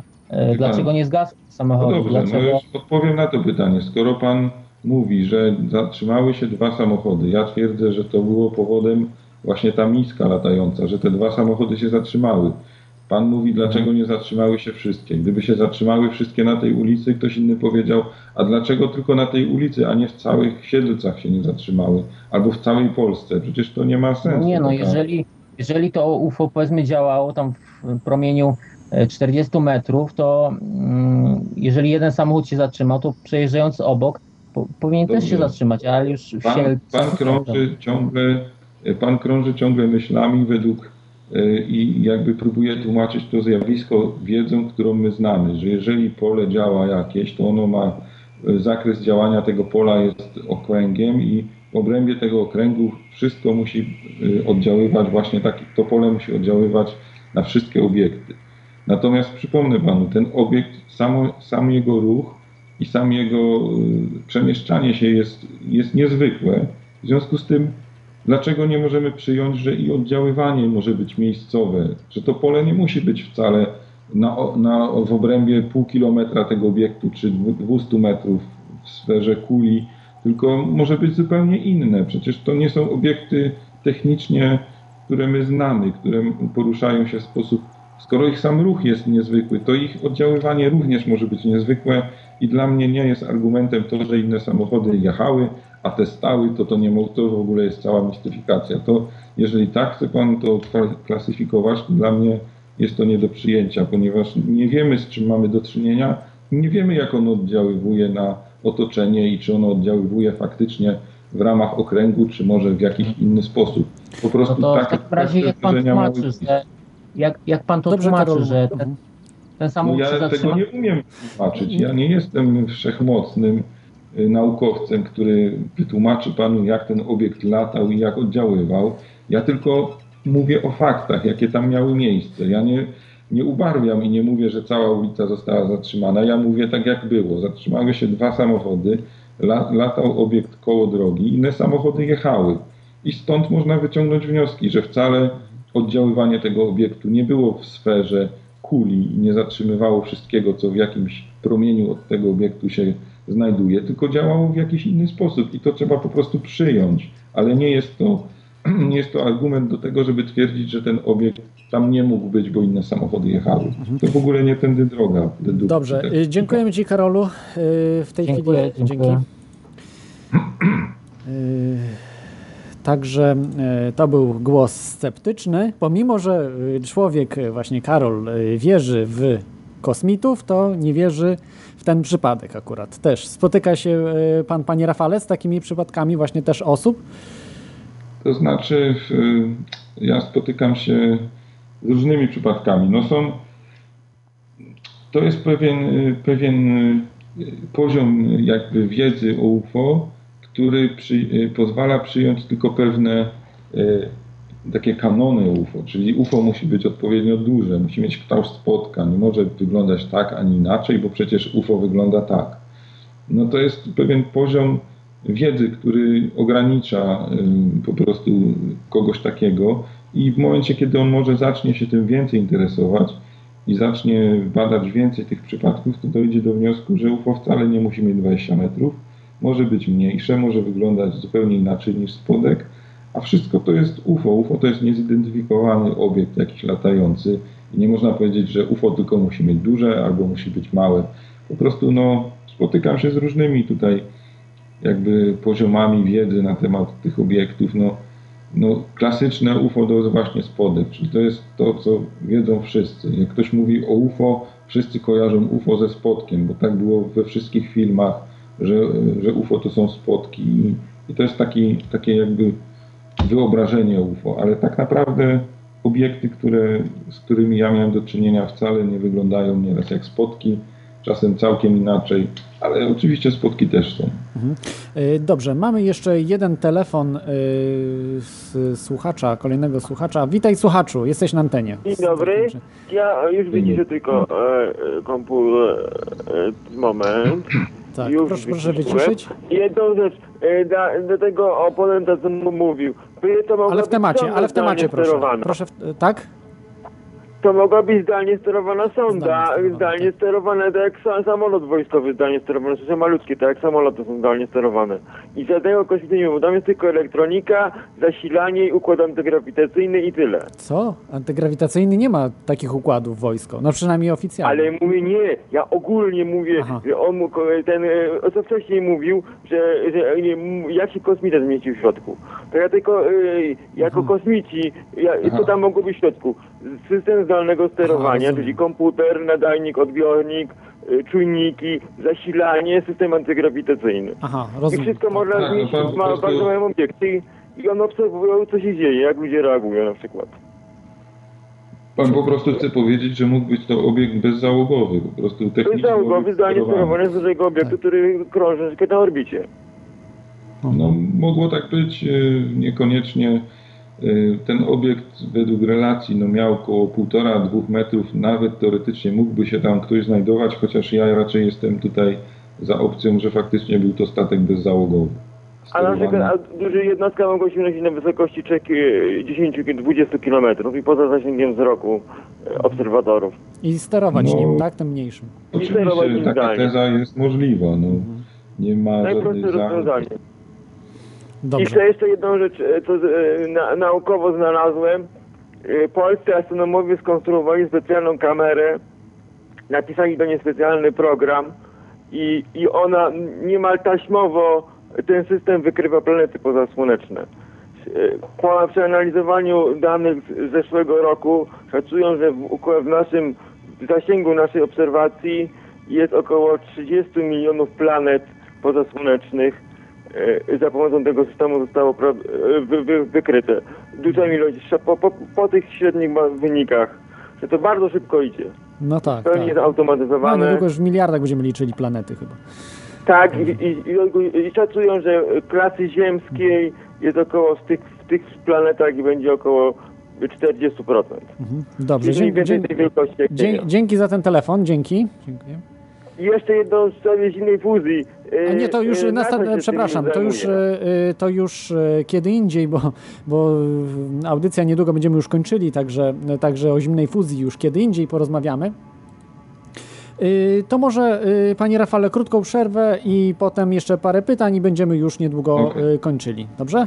Okay. To posłuchajcie, posłuchajcie utworu. Posłuchajcie utworu i zaraz, zaraz, przepraszam, zaraz wracamy. Mam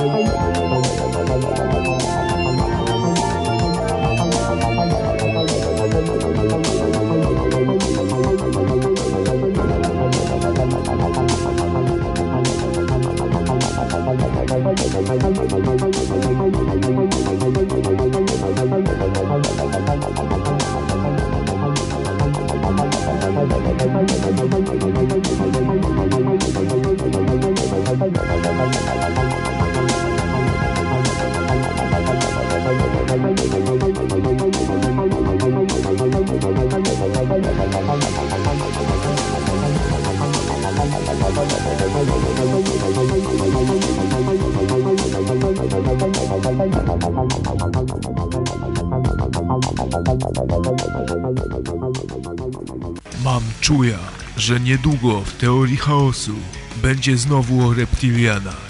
Ja wyczuwam takie rzeczy nosem. Jeśli jakaś gadzina będzie przeszkadzać w nadawaniu audycji, to przerobię jej jaja na kastaniety. Teoria chaosu, piątek, godzina 12. Obiecuję wam to ja, księciunio krawiec. Takie ciała to ja rozumiem.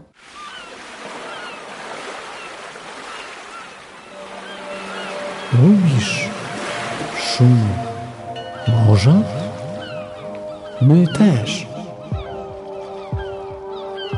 Słuchaj Radia na Fali.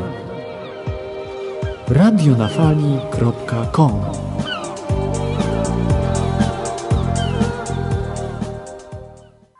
Tak, jesteśmy, jesteśmy z powrotem po krótkiej przerwie. Z nami jest y, tutaj w Teorii Chaosu y, Rafał Nowicki. Witam panie Rafale. Jestem, jestem. Tak, słychać bardzo dobrze. Y, dzisiaj rozmawiamy o zdanach. To taki e, przypadek, najlepiej e, jeden z bardziej udokumentowanych przypadków UFO w Polsce z jednej strony, ale przede wszystkim o najlepszej dokumentacji zdjęciowej lepszego chyba nie było. Przynajmniej nic o nim nie wiem, żeby w Polsce był, były lepsze zdjęcia UFO. No tak, zgadza się, bo przeglądając jakieś tam w ogóle materiały w internecie, czy gdziekolwiek na stronach, y, można się spotkać z jakimiś tam zdjęciami UFO, które przedstawiają przeważnie dyski czy inne obiekty, ale są to obiekty robione z dużej odległości, z jakichś y, filmów, które się trzęsą, niezupełnie ostre, ze słabym oświetleniem. Y, no, gdzieś tam mignie coś bardzo szybko nieraz. No, ogólnie są to przeważnie zdjęcia, no, które chciałoby się, żeby były lepsze. Natomiast zdjęcia ze zdanów zostały zrobione z niedużej odległości, około 40 do, do 60 metrów, może te, te kilka, może do 100 parę metrów ale w idealnych warunkach praktycznie oświetleniowych, przy przejrzystej pogodzie, w słońcu, przy, przy porze dnia zupełnie odpowiedniej, był prawie że samo południe, więc y, jakość tych zdjęć odbiega znacząco od wszelkich, jakie można spotkać z UFO. Y, widać wyraźnie ten obiekt, który tam jest, widać y, nawet odbicie horyzontu, czyli odbicie świateł, światła nieba w tym obiekcie, który jest, można powiedzieć, metaliczny, jakbyśmy to chcieli określić wizualnie, tylko bez dotykania. No, można przyjąć, że to jest obiekt aluminiowy, czy zbliżony do aluminium, jakiś, jakiś metalowy. Także jest na tyle gładki, że widać w nim odbicie. No i, i na tyle właśnie jest on wyraźny, że że chyba wyraźniejszych zdjęć nie widziałem. Obiektu, który z tak bliskiej odległości został sfotografowany w jasny, biały dzień. No po prostu to jest fenomen.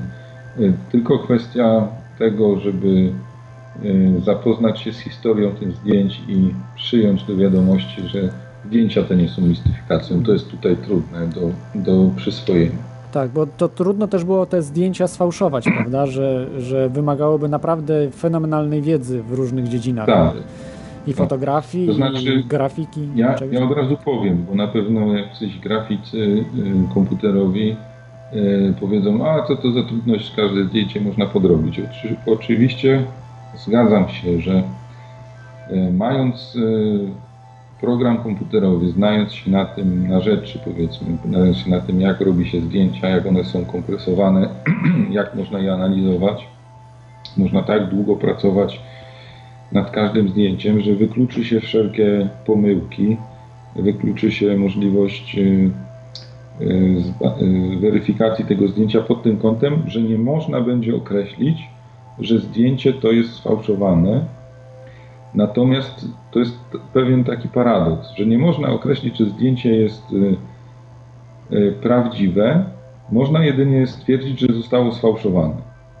I teraz y, tą drogą dedukcji można powiedzieć o zdjęciach ze Zdanów, że nikt nie znalazł na tych zdjęciach żadnych manipulacji świadczących o tym, że zdjęcia te są fałszywe. A inaczej mówiąc, można powiedzieć, że zostały perfekcyjnie spreparowane. No i teraz kwestia taka, skoro ktoś by miał je tak perfekcyjnie spreparować, to po pierwsze, dlaczego by robił sobie aż tyle trudu i robił 7 zdjęć zamiast jedno, dwa może dobre zdjęcia? Kto by to w ogóle miał zrobić i po co? To są zasadnicze pytania. Ten ktoś jeszcze do dzisiaj nie ujawniłby się nawet ze swoją ogromną pracą, którą musiałby włożyć w te 7 zdjęć. Nie ujawniłby się w ogóle do tej pory i kto to miałby być? No, ja nie znajduję na to odpowiedzi, więc. Mija już 6 lat. Zresztą, tak, mija 6 lat, a nie mamy autora tak dobrze spreparowanych zdjęć, bo możemy powiedzieć, że one są fałszywe, jeżeli znajdziemy na nich błąd czy ingerencję, że ktoś je fałszował. Skoro ich nie znaleźliśmy, tych błędów, to musimy powiedzieć, że są idealnie sfałszowane, więc musiał to robić na pewno grafik, człowiek, który zna się na rzeczy, który ma z tym do czynienia codziennie i wie, jak to zdjęcie zrobić. Więc ja się pytam, kto to jest. Niech ktoś mi wskaże, niech ktoś się do tego przyzna, no bo ja takiej osoby nie widzę. Nie widzę takiej osoby w środowisku e, świadków, którzy jechali tym pojazdem. Nie wiem, czy to jest redaktor faktu, jakiś grafik. Myślę, że on nawet by się nie podjął tego, bo po co? Nikt by mu za to nie zapłacił. On ma dużo jeszcze innej roboty niż preparowanie siedmiu zdjęć UFO z którego nie miałby żadnych profitów ani nawet satysfakcji, że teraz by się do tego przyznał. No po prostu dla mnie to jest mm, to jest prawdziwe zdjęcie. Po prostu. Mhm. Tak, tak. Ja tutaj odsyłam, bo y, wiem, że y, czasami pan Rafał y, właśnie występuje na różnych prelekcjach, wykładach, gdzieś tam na imprezach poświęconych UFO.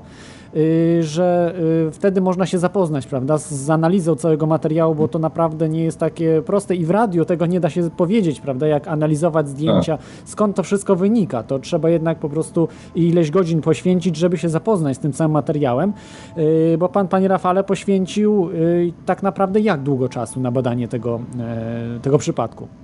No, czasu. Ja tam byłem już nie mówię o czasie jakimś, który potrzebny był no, do, do zebrania tego materiału w całość, przeanalizowania nagrań, które miałem ze świadkami, ale powiedzmy ja tam byłem ze sześć razy po kilka dni, a mam tam y, nie małą odległość, bo około 350 km, żeby tam dojechać. Więc y, to było trochę też i kosztowne takie wyjazdy.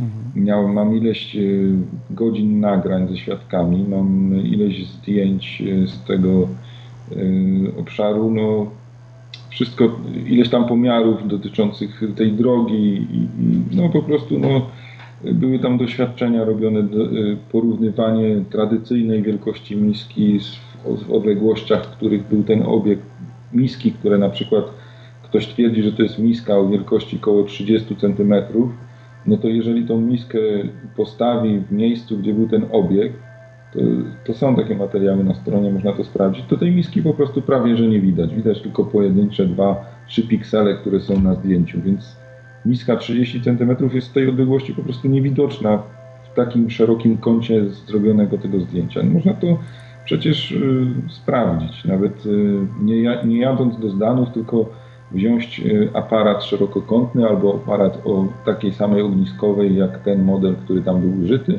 czy nawet zwykły aparat, y, y, który ma dość szeroki kąt, po prostu bez zoomu zrobić zdjęcie miski z odległości 30-40 cm i można będzie wtedy cośkolwiek powiedzieć o wielkości i porównaniu wielkości tego obiektu do zwykłej miski. Można wtedy będzie od razu przyjąć, że to nie mogła być miska, tak, taka zwykła miska do do, o wielkości 20 cm. No, mhm. Po prostu jej nie będzie widać. Tak. Y, ja jeszcze mam tutaj takie ostatnie pytanie o świadków. Jak pan ocenia wiarygodność y, świadków, właśnie Macieja Talachy i tego pana X? Y, czy pozostawia, pozostawia pan jakiś cień wątpliwości, że ci świadkowie mogliby pana wprowadzić w jakiś taki błąd i, i oszukiwać do dzisiaj pana? Znaczy się, no. I całą fundację. Tak jak, jeżeli chodzi o, wiarygodność świadków, no pan Talacha, jak i cała ekipa y, jest o tyle, można powiedzieć, niewiarygodna, bo próbowała y, wymyśleć jakąś historię i, i dla niektórych ludzi może się wydawać, że jeżeli oni już próbowali coś wymyśleć, to i cała historia jest wymyślona. Otóż No nie, no trzeba to patrzeć na to w szerszym kontekście. Dlaczego oni tą historię wymyślili? Okazuje się, że powód był bardzo, bardzo poważny i ta historia musiała zostać wymyślona. Musiała zostać wymyślona jakaś historia. No wymyślono akurat taką, która nie przeszła, która nie zdała egzaminu, bo po, po dokładnej weryfikacji tych ich opowieści okazało się, że niektóre fakty nie miały miejsca. No i teraz y, wiarygodność osób, no, no to jest, polega na tym, że można komuś wierzyć albo nie, albo komuś się wydaje, że ktoś mówi prawdę albo nie. Ale w kontekście tych całych zdarzeń po, trzeba po prostu przyjąć, nie ma innej opcji, że te wydarzenia miały miejsce, że te zdjęcia zostały zrobione, bo nie ma innej możliwości, nie ma innego motywu, nie ma innej motywacji, nie ma innych jakichś yy, nieznanych tutaj motywacji, które mogłyby kierować, żeby z innego powodu niż po prostu tego, że, że to miało miejsce, że to zostało zrobione dla mistyfikacji, bo kto by miał z tego czerpać korzyści? Jak ktoś, kto nie chce się przyznać do swoich, do swojego personali, miałby mistyfikować te zdjęcia, no po co by miał to zrobić? No, niech ktoś znajdzie jakiś motyw, niech ktoś znajdzie jakiś inny podtekst wykonania tych zdjęć niż to, że to się po prostu wydarzyło. No, kontekście tych wydarzeń, które faktycznie tam miały miejsce, no nie ma innego wytłumaczenia po prostu. I wiarygodność pojedynczych świadków, czy pana Talachy, no można tutaj dyskutować. No. Jedni mówią, że on lubi wypić, no to już jest niewiarygodny. No może jest, no, no czy ktoś, kto lubi wypić, zawsze musi kłamać, no po prostu nie umiem tego ocenić dla poszczególnych świadków, po prostu ja oceniam ten przypadek w kontekście całych wydarzeń, całej otoczki, która tu miała miejsce, całej, całej fabuły, która się tu rozegrała. I dla mnie jest oczywiste, że to jest y, historia prawdziwa, zdjęcia są zrobione autentyczne. Co jest na tych zdjęciach, no to po prostu widzimy. No, czy to jest obiekt techniczny, wojskowy, czy to jest obiekt UFO z kosmosu. No tu można dywagować i można próbować. Tak. Jeszcze na ten temat jeszcze porozmawiamy, ale mamy słuchacza. Yy, halo słuchaczu, Melon jest z nami, tak? Melon. No, cześć wam. Y, ja przepraszam, bo ja nie słuchałem od samego początku, ale od jakiegoś czasu słucham i tutaj gość y, podpiera się strasznie tymi fotografiami. Słyszałeś przypad o przypadku w Zdanach, bo rozmawiamy właśnie dzisiaj o tym. Jest z nami Rafał Nowicki. Nie, nie, jakoś nie jestem na bieżąco w tych sprawach. Nie, o Zdanach nie wiesz, słyszałeś nigdy? Nie. Mhm. Y, nie o to chodzi, wiesz, tylko nie o to chodzi. No to wiesz, kiedyś tam się troszeczkę interesowałem tak, tak leciutko, to nie, to nie, nie w tym problem. Tylko chodzi mi o ten sposób dowodowy. Ten koleś, przepraszam, gość chciałem powiedzieć, podpiera się y, zdjęciami, no ale to dzisiaj bardzo łatwo sfałszować. Nie, ja, ja przecież o tym mówiłem. Ale mówiłem posłuchaj, o zdjęciach, posłuchaj, że zdjęcia bo... nie są dowodem. No tak, ale jest to bardzo e, istotne, mi się wydaje. To są zdjęcia i taki... świadkowie, także to nie jest e, nie jest e, tylko, nie są tylko i wyłącznie jest zdjęcia. Zdjęcie znalezione w internecie, które nie ma żadnej historii po prostu. Rozumiem, rozumiem was, ale mimo wszystko ja uważam, że ani świadkowie, ani zdjęcia nie są wiarygodne dla mnie żadnym dowodem. No to co jest?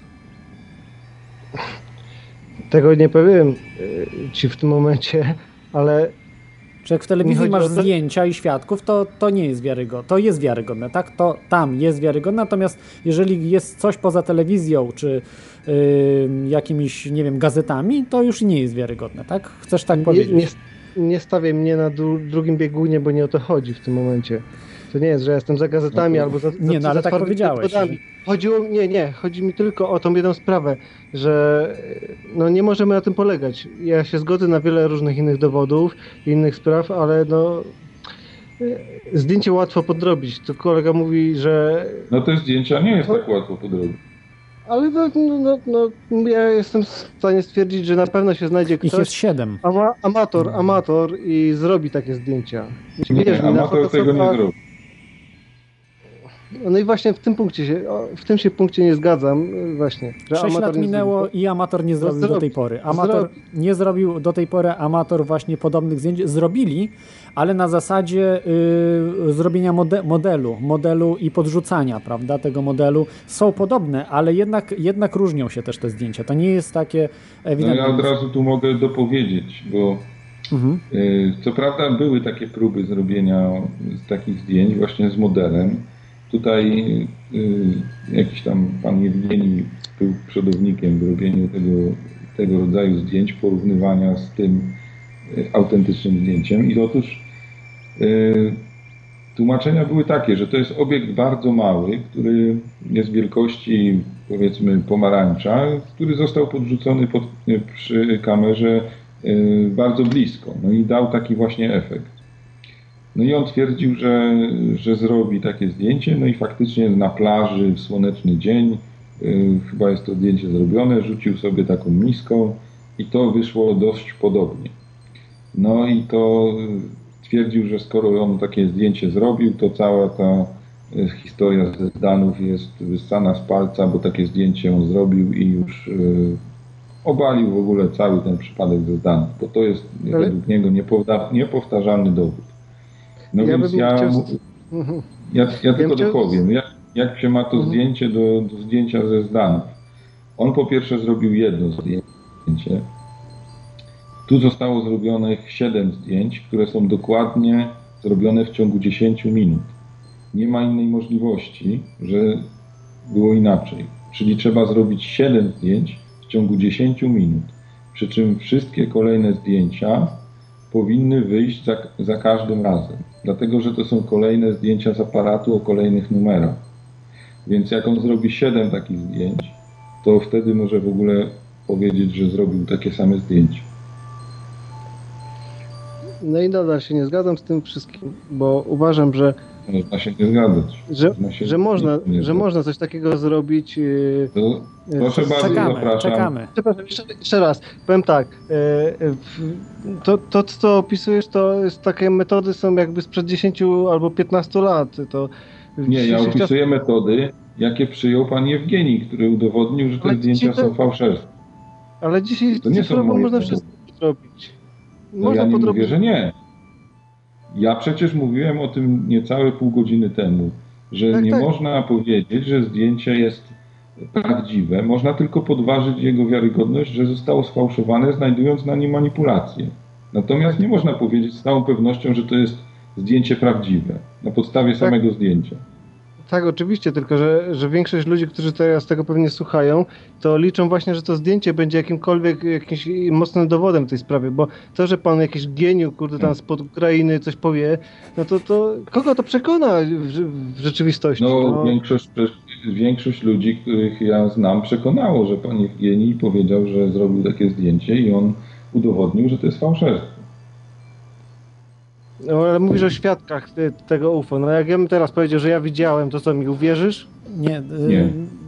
Melonie, Melonie, no. chwila, moment. Troszkę tro, nie, nie, słuchałeś audycji, więc y, na, proponuję najpierw przesłuchać audycję, i, i, bo tak po prostu będziemy rozmawiali, jak nie masz o czymś pojęcia, prawda? Bo nie słuchałeś większości audycji, gdzie było to wszystko dokładnie wyjaśniane, co i jak. Okej, okay. to, Także... to wrócimy do tego, jak może jakimś innym razem jeszcze. Innym razem, na pewno. Dobrze, dobrze. Dzie no. Dzięki za telefon. Ja to nie jest tak, przepraszam cię jeszcze, Klot, y, y, y, to nie jest tak, że ja tutaj neguję coś całkiem, tylko nie chcę, żeby były opierane na jakichś poszlakach takie domysły. Ale to nie, nie, no. są, nie są już do końca poszlaki, bo tu już wiemy, kim są świadkowie. Nie, nie wszystkich oczywiście świadków znamy, ale znamy Macieja Talachę, znamy tutaj zdjęcia, także dużo wiemy na ten temat. To nie jest tak, możesz no. pojechać i, i, zrobić, wiesz, zapytać się pana Macieja Talachę, no, na przykład. No spoko, spoko. To nie, że ja to jestem wrogiem, także żeby się sobie nie myślał. Ja to tak po prostu konstruktywnie. Dobrze, dobrze. Dzięki Ci za telefon. Na razie. Yy, Na razie. Dobrze. Yy, jeszcze to może teraz ostatni już telefon. Halo, yy, jest z nami mhm. Mariusz. Witam. Musisz podgłośnić się o. troszeczkę. Witam. Witaj. No słyszę, słyszę. No więc taka pierwsza moja teoria, taka na pi razy drzwi. Mianowicie przyszło mi do głowy, że mm, ten obiekt troszkę przypomina w sensie taki zamknięty obiekt, e, w którym coś tam pewnie w środku jest i go wprawia w ruch. E, przypomniała mi się historia z tym nazistowskim UFem i między innymi tam, prawda, dzwonem, tymi obiektami, które wtedy prawda, miały ten napęd antygrawitacyjny i przypomniała mi się tak? historia, że pierwszy, mhm. że pierwszy Vril z tego co pamiętam, był właśnie bezzałogowy, bezzałogowo sterowany. Pytam, że, że tego jakby nie mogłem przełknąć, bo się dziwiłem, e, jak mogli nim sterować, skoro tam nikogo nie było w środku. No można są właśnie... drony, prawda? Nawet my, my mamy drony, jako ziemianie. Mamy drony już od dawna. Ale to, już... to było, wiesz, za czasów III Rzeszy, więc... No a e, rakiety no V1, tak, ja wiem, no, Mówimy o, takim, o tych mhm. górach, gdzie był ten tak zwany dzwon tam konstruowany i tam prawdopodobnie były e, badania antygrawi- napędów antygrawitacyjnych, tak się domniemywa. Tak i po prostu no tak.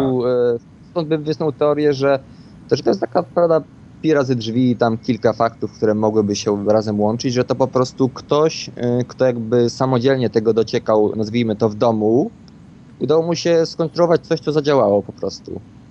Mhm. I to potem... No, byłoby fajnie, gdyby tak mu się udało. No bo ja znam wielu ludzi, którzy próbują to od lat i jakoś y, nikomu się nie udało, a wątpię nawet jakby się komuś z nich udało to zrobić, żeby pojechali na jakąś ulicę i puszczali to nad Y, nad polem po prostu. No. Tu właśnie się zastanawiam, czy to mu czasem samo nie wyleciało, jak zaczęło działać. Byłby bardziej prawdopodobne. Może nie tak. zapanował. A niemniej jeszcze może, taka jedna rzecz. Może jeszcze cały uwaga. czas lata gdzieś. Możliwe. Czemu nie, tak? Była taka historia, może... że gdzieś tam ten dzwon im wyleciał i gdzieś się tam rozbił dopiero o, o jakieś góry. A to może jest dusza z tego. Amerykanie to konstruowali po raz drugi, gdzieś tam im wyleciało w jakieś miasto w ogóle. No, ale to legendy są, to są legendy. A może są, może nie są. W każdym razie, jak patrzę na te zdjęcia, y, jest jedna rzecz, która mnie dziwi. Y, jest y, fragment, gdzie jest to UFO, nie UFO, przybliżone i ono ma taki bardzo metaliczny kształt, prawda? To czy taki ale aluminium. No tak. A co za tym idzie, się rzeczy w nim odbijają. Mhm. I e, tak na zasadzie skojarzeń, ja tu widzę gościa z aparatem. W sensie, że się w tym odbija. Gdzie? W tym odbiciu? Tak. No, ja też mam te zdjęcia, ale tam, żebym gościa z aparatem zauważył, to, to bym się nie dał sobie ręki uciąć, że tam taki gościu stoi. No, Czy... może on tam pewnie stoi, bo zdjęcie jest zrobione, ale... ale wiesz, jak na takich zdjęciach patrzysz na układ y, sylwetki, tak? Jak to wygląda? Tu masz horyzont, tu masz y, tę glebę, jakieś tam z tyłu to to. Tam są na pewno drzewa przy ulicy, y, które tam są po prostu, czy były, bo teraz ten, cała ta ulica została zmieniona, odnowiona, zrobiły, zrobiono tam nowe te kanały odwadniające, więc ten krajobraz tam już się zmienił. Natomiast wtedy tam były po prostu co, co parę metrów drzewa i tam na horyzoncie tego, jak jest to odbicie jest horyzont, to są na pewno drzewa, to nie są osoby, które stoją. To tyle wiem. Bo, bo tak to żeśmy analizowali, że to są jednak drzewa, te ciemne takie plamy na horyzoncie.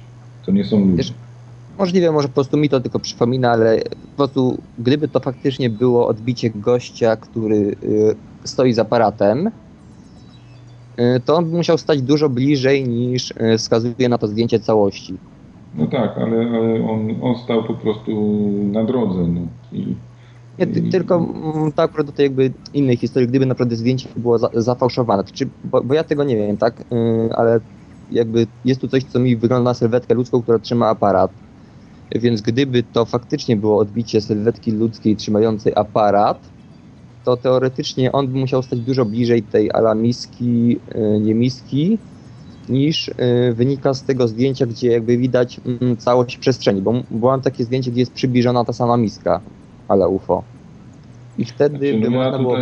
Nie mogę jakby dyskutować, bo ja nie dostrzegam tego gościa z tym aparatem w tym odbiciu i z tego co no nie wiem, może no ja po prostu go tu nie, nie, nie mogę sobie wyobrazić, że on tu jest, bo on to bardzo nie widzi może i to racja, znaczy to, to jest kwestia, prawda, takiej, nie jak to nazwać, wyobraźni przestrzennej i tak dalej, bo wiadomo, że tutaj mamy w zasadzie zestaw plan, to nie jest nic bardzo wyraźnego, ale... Przez zdjęcia chyba Fundacja Nautilus ma w lepszej jakości, więc to można analizować lepiej, bo tutaj do internetu są y, wersje... Ja bym w każdym razie nie, nie, nie, twierdził jednoznacznie, że tam gdzieś można dostrzec y, kogoś z aparatem, bo jeżeli tam drzewo jest niedużej wielkości, to trudno dostrzec sam aparat y, na tle tego odbicia, bo to jest czy, tak małe, że nie wiem, czy nawet drzewa jeden piksel. tego nie widać, widać tam prawda, jakby to znaczy ja, ja też to jakby... Znaczy ten cały cień, który tam jest, ciemny, to jest drzewo. Mhm. Dobrze, ja proponuję może zakończyć e, tutaj e, ten już, już e, kwestię zdjęć, bo będziemy zbliżali się już do końca. Także dziękuję Ci Mariusie. Cześć. Dzięki za, za, za, za tą tutaj taką analizę.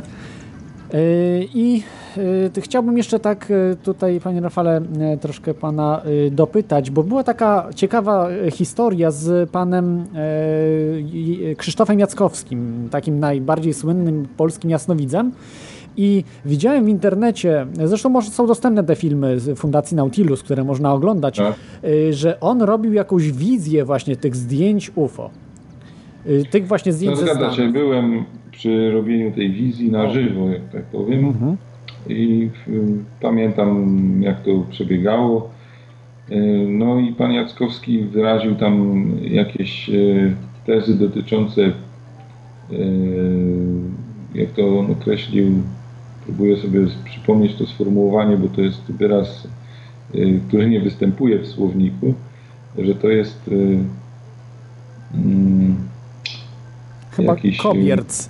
Chyba. O, kobierc, właśnie, kobierc. I... Znaczy chyba występuje, gdzieś się spotkałem z tym, że to coś oznacza, tak? już nie pamiętam, ale to jest jakieś z, z e, dalekowschodniej czy bliskowschodniej e, nomenklatury, no. gdzieś z azjatyckiej, chyba coś takiego, ale mogę ja tego nie, nie kojarzę. No w każdym razie określił to w taki sposób dosyć niezwykły, E, no i. Aha, określił to, tak? To kobierc to jest świder, tak. aha, śruba. Świder, czyli tak. to, to, urządzenie, tak? To jest właśnie kobierc znaczy to, określane. Tak, Co, coś, to, coś miało to wspólnego. W każdym bądź razie y, są takie niezwykłe rzeczy dotyczące też UFO w zasadzie, y, czyli tak zwane dziury w ziemi, które się pojawiają i są znane wśród y, no, na całym świecie. Tak. Więc tutaj zostało to skojarzone po tej wizji właśnie, że ten obiekt, który jest na zdjęciu, mógł robić coś w rodzaju takich właśnie dziur w ziemi, dlatego że jak dokładnie się przyjrzeć temu całemu rantowi tej miski, to okaże się, że on ma w pewnym miejscu taki e, zadziór jakby, nie jest okrągły, tylko ma, tak można powiedzieć jak wiertło, taki uskok, który no, można domniemywać, że tym można coś tam wywiercić. Y, więc tak to mniej więcej zostało skojarzone, że skoro pan Jackowski użył takiego sformułowania świder, kobier, coś takiego, to i to ma taki y, fizycznie kształt może świdra, czy coś na, ten, na to podobieństwo, to może to mieć coś wspólnego z dziurami w ziemi.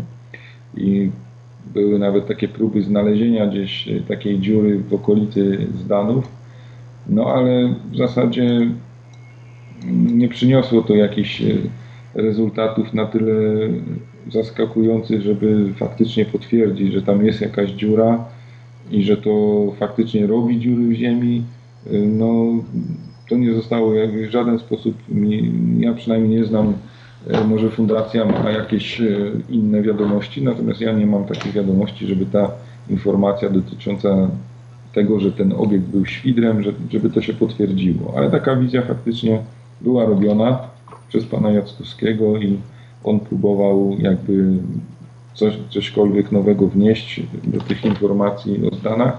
No i tyle, że, że tak to zostało zinterpretowana ta wizja, czy, czy tam po prostu tak, takie wnioski te zostały e, wyniesione, ale nie przyniosły one potwierdzenia w jakichś późniejszych tam oględzinach tego terenu, żeby faktycznie znaleźć taką dziurę.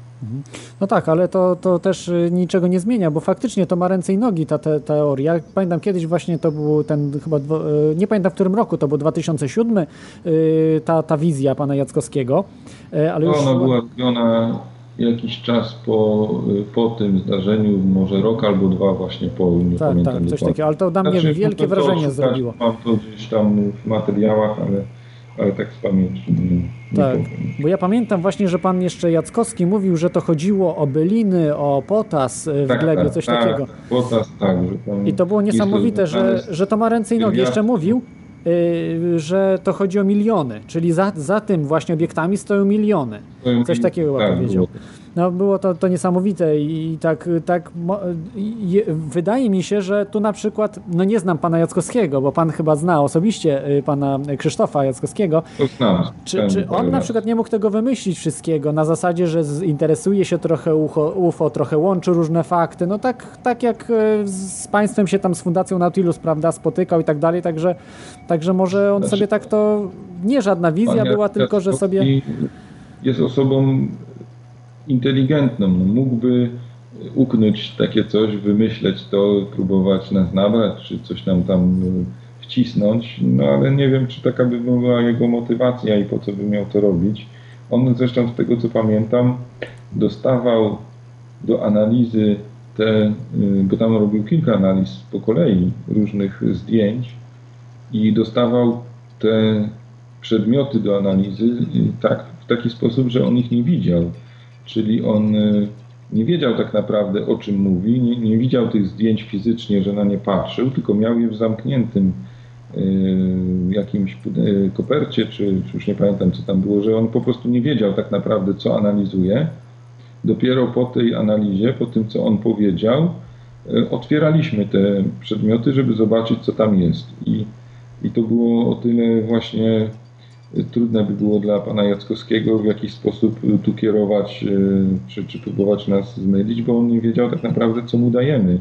Nawet, nawet nie wiedział, czego to będzie dotyczyć. I tylko to po prostu dostawał coś w kopercie i, i tyle wiedział, że, że, że coś ma, ale nie wiedział, czy to dotyczy w ogóle UFO, czy to dotyczy czegoś zupełnie niezwiązanego z UFO, może, może zaginionej osoby. On nie wiedział po prostu, co on robi. To było jakby tutaj celem właśnie, żeby, żeby to tak było zrobione, żeby to zupełnie nie miało wpływu na, na to, co on mówi, że po prostu, jakbyśmy powiedzieli, to jest obiekt ze Zdanów, teraz niech pan zrobi wizję, no to on mógłby tutaj w jakiś sposób próbować dopasować swoją historię, to co on mówi do tego, co mu się daje, on tak naprawdę nie wiedział, co ma w ręku. Mhm. No tak, to jest... Tak, to jest właśnie cen, cenna y, wiedza, y, że, że no może właśnie to wizja prawdziwa, taka, która rzeczywista, bo naprawdę to ma ręce i nogi ta, ta teoria, że po prostu pewne grupy kosmitów, tak jak tutaj z tej szerszej takiej wiedzy, y, widzą, co się dzieje na Ziemi, że jesteśmy o krok od III wojny światowej, i, I cały czas ze sobą walczymy, więc po prostu być może zbierają y, różne rośliny, robią coś takiego jak mamy bank nasion, prawda? Są gdzieś mhm. na Spitsbergenie czy w różnych miejscach na Ziemi są banki nasion, banki różnych genów też są, y, zwierząt i tak dalej. Mhm. I być może też oni zbierają, y, no nie wiadomo co, po co i, w jakim celu, ale żeby zachować jakąś taką bioróżnorodność czy mm, geny po prostu różnych rzeczy, które są może im przydatne do czegoś moja, moja wiedza na temat y, tych zjawisk jest y, szersza niż same zdany mhm. i w, y, po, po historii ze zdanów ja nie przestałem się tym interesować i, i to, co jest tam na mojej stronie, czy to, co po części jest tam przedstawione, to nie jest wszystko na, na temat, to nie jest moja cała wiedza, jest szereg rzeczy nieopublikowanych i powiem Panu, że tak naprawdę myślę, że wiemy więcej dużo o, o tych y, kosmitach, nazwijmy, o tych przybyszach, niż y, daje nam do, co, co nam pokazują z danych. Jest naprawdę szereg y, przypadków UFO, które później badałem, o, którym, o których nigdzie nie można przeczytać i, i daje to pewną szerszą wiedzę niż tylko zdany. Zdany są na pewno tą historią, która jest z której są najlepiej zrobione zdjęcia. Bo ja mam szereg różnych zdjęć UFO, ale niestety nie ma lepszych. Tak na dzień dzisiejszy nikt nie zrobił lepszych. Ja też lepszych nie mam, chociaż mam szereg różnych innych przypadków, gdzie też są zdjęcia i filmy, ale nie są tak dobre. Znaczy z terenu, z terenu Polski, prawda? Bo jednak za granicą tak, zdarzają się lepsze. Z terenu Polski, mhm. no i też y, z terenu Austrii czy Niemiec i Szwajcarii. Natomiast no, te zdjęcia są najlepsze i y, już chciałem powiedzieć o tej wiedzy, bo Pan mówił o tym, że oni badają potas, badają y, to znaczy, że, że to ma, znaczy nie mówię, że, że badają, tylko że to, co wynika, to, co mówił pan Krzysztof Jackowski, w jakiś sposób y, no, ma, ma sens, prawda? Jest no, no można, można nadać temu sens, można, ale mówię, to nie zostało tak właściwie potwierdzone w jakimś fizycznym, że, że po prostu znaleziono dziurę, że był tam potas. Nie, nie ma jeszcze tego potwierdzonego. My oczywiście o tym wiemy, że taka wizja była, że pan Jackowski tak to przedstawiał, więc możemy jakby pod tym kątem prowadzić jakieś badania, jeżeli taka dziura zostanie znaleziona, czy tam faktycznie jest potas. Bo na przykład chociażby coś takiego, y, skoro byśmy nawet twierdzili, że ten obiekt zrobił tą dziurę i faktycznie zrobił to na, na zasadzie świdra i świdrował się w tą ziemię, to nawet nie pasuje to do tego, co w tej chwili, jakie dziury znaleziono do tej pory, dlatego że dziury te były albo gładkie zupełnie na, powierzchni, na zewnętrznej powierzchni, albo miały y, coś w rodzaju spirali, z tym, że to nie była spirala, w sensie y, ślad po wiertle, które robi spiralę dokładnie jednym ciągiem, jeden po prostu rowek, tylko to było coś takiego jak, jak można powiedzieć, rura od odkurzacza, czyli szereg krążków nałożonych na siebie. Czyli tak naprawdę to nie było coś, co mogło gładko wejść i wyjść. Tylko y, to było, to na pierwszy rzut oka wyglądało jak świder, ale to nie było zrobione, nie wiem czy ja tu się jasno wyrażam. tak, ja rozumiem o co chodzi, ale wyobrażam sobie, że na przykład taki, taki świder mógł być uruchomiony, uruchomiony później, czyli jakimś laserem się zagłębić i wtedy uruchamia ten właśnie świder y, w różnych miejscach i to on tak robi, że chowa go i że powstają no, właśnie no to, ten... Tak, tak, by musiało to, mhm. tak by musiało to powstać, mhm. z tym, że z tego co y, co ja do tej pory wiem, to dziury powstają w, w tych miejscach nie na zasadzie mechanicznego kopania, świdrowania, wiercenia, dlatego że one powstają w towarzystwie przy, przy obecności pojazdów UFO nad, nad polami. Te obiekty UFO przeważnie wydają bardzo głośny dźwięk, jeden taki huk, po czym znikają, a w miejscu, gdzie były, pozostawiają taką dziurę, która powstaje moim zdaniem w sposób momentalny, nie w sposób taki, że ktoś tam pół godziny wierci jakimś e, cudakiem i, i po prostu coś tam wykopuje. Nie ma tam po prostu żadnej ziemi wokół. Ta ziemia jest zabierana razem z tą dziurą, nie ma żadnych śladów wokół, a wszystko to dzieje się moim zdaniem momentalnie i, i ten świder, który mówimy tutaj o zdanach, no nie pasuje do tych zdarzeń, które ja znam dotyczących dziur w ziemi. To po prostu no, może być nie to moim zdaniem. Nie taka interpretacja. Rozumiem. Y, dobrze, no to myślę, że tutaj y, o zdanach już nie wszystko na pewno wyczerpaliśmy, ale, ale już troszkę temat jest taki na, mm, naszkicowany, prawda, że, że ludzie, którzy nie, nie spotkali się z tym, no to w tej chwili zapoznali się z najlepsz, najlepiej z przypadkiem o najlepszych zdjęciach, o tak może określić. Tak, można tak to tak. nazwać. Tak. z terenu Polski. E, chciałbym jeszcze się zapytać o Fundację Nautilus, bo y, Pan współpracował z Fundacją Nautilus, czy dalej Pan jest członkiem Fundacji Nautilus, bo może nie wiem, y, może nie był Pan członkiem, ale, no ale właśnie związany. Właśnie tu jest jakaś taka dziwna historia, bo y, wszyscy kojarzą mnie z Fundacją Nautilus, ja zresztą nie przeczę, że kiedyś e, zapisałem się jakby do tej fundacji, a, a chcąc się wypisać, dowiedziałem się, że nigdy do niej nie należałem, więc tak to mniej więcej się przed. No tak. A czy dalej Pan współpracuje z fundacją? Bo rozumiem, że też większość materiałów dotyczących zdanów to jest w, z archiwach fundacji.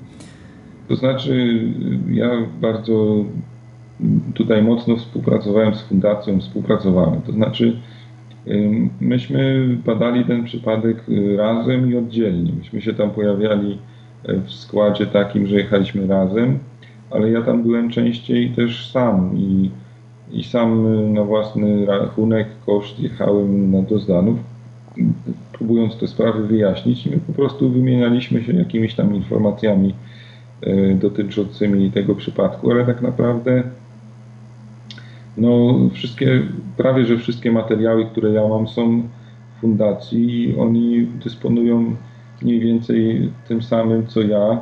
Być może, no, może ja mam trochę więcej, bo ja mam y, pewne nagrania, które robiłem po prostu samodzielnie, którym nie zdążyłem im przekazać, bo to były materiały wideo, które trzeba było zgrać z kamery, z kasety DV i to po prostu wymagało czasu, nie można było tego zrobić na miejscu, ileś godzin zgrywać, bo to trzeba w, czasie 1 do 1, więc to zajmuje trochę czasu. No, no więc te materiały są na pewno, ja mam jakiś tam komplet swój, który, na który, który stanowi pewien materiał taki badawczy tego przypadku.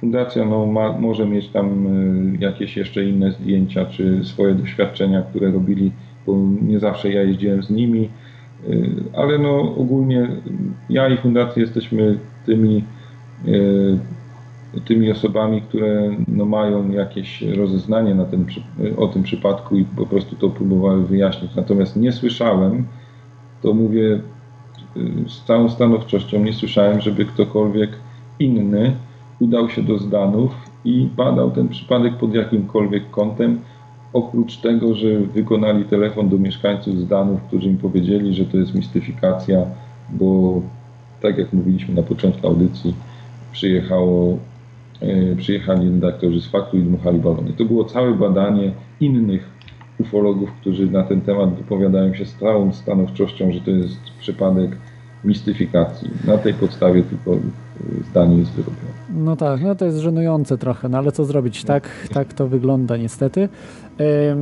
Ja mam jeszcze takie e, tutaj pytanie, czy często się właśnie Pan spotyka z określeniami, że Pan uczestniczy właśnie w fałszerstwie, że, że to Pan jakieś dowody e, preparował w tych zdanach i tak dalej, i tak dalej, i tak dalej. Bo, ja? No nie, no ja nie mogłem Nautilus. uczestniczyć nie, nie mogłem uczestniczyć w tym fałszerstwie, bo ja tam po prostu byłem nieobecny w tym, w tym momencie, kiedy te mhm. zdjęcia były robione. Ja, ja zawsze, jeżeli o czymś mówię, to mam na to, na to jakieś świadków, czy dowody, czy zdjęcia. Nie wymyślam, nie interpretuję bezpodstawnie jakichś rzeczy. Nie słyszałem zresztą, żeby ktoś mi zarzucał, że ja to. Znaczy, były takie zarzuty, że, znaczy próbowano mi tłumaczyć, że znaczy ci ludzie właśnie, którzy dzwonili do do Zdanów, próbowali mnie przekonywać, że jestem w błędzie, twierdząc, że to jest prawdziwy przypadek, bo oni dzwonili do Zdanów i powiedzieli, że to jest fałszerstwo. Więc oni wiedzieli mniej niż ja, ale próbowali mnie przekonać, że mają rację. Tak to wyglądało. No tak. Jest, jest to dziwne, może zazdrość taka właśnie, że taki przypadek się trafił, bo to mało komu się trafia. Znaczy, tu jest jeszcze, jeszcze inny kontekst wynikający z tego, że jest tylu przeciwników tego przypadku, dlatego że sprawa Zdanów ma jeszcze jeden wątek, który właśnie e, wiąże sprawę Zdanów, fundację i całą resztę ufologów, który, w których się okazuje, że ten wątek pokazuje, jak, e, jak marnie, e, znaczy pokazuje po prostu ocenę mm, wszystkich niezwiązanych z Fundacją Nautilus, jak łatwo oni dali się właśnie wmanipulować w to, pokazało, pokazało ich nieprofesjonalizm.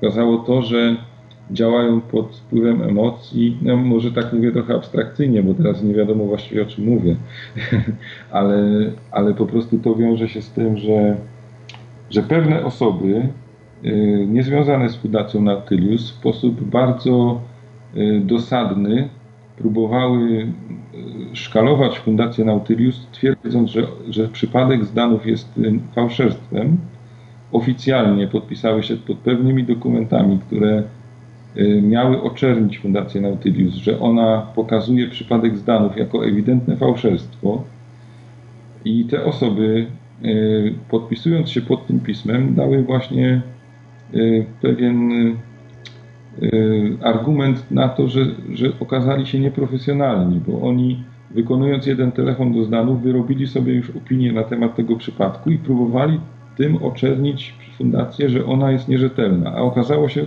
całkiem coś odwrotnego, że to właśnie oni są nierzetelni, bo oni nie przeprowadzili żadnych badań, a Fundacja Nautilus jednak przeprowadziła, pokazując, że ten przypadek jest prawdziwy, ale oni podpisując się wcześniej pod tym dokumentem nigdy nie przyjmą e, na siebie e, tego, tej odpowiedzialności, żeby powiedzieć, że oni się pomylili e, w ten sposób przedstawiając sprawę, że oni jednak nie mieli racji, i, po, I dlatego po prostu jest tylu zagorzałych przeciwników tego przypadku, żeby po prostu nie przyznać się do błędu. No, taka jest prawda. Ja tutaj nie chcę rozwijać tego wątku, bo to jest następne pół godziny opowiadania, o co tu chodzi. Mhm. Tak naprawdę.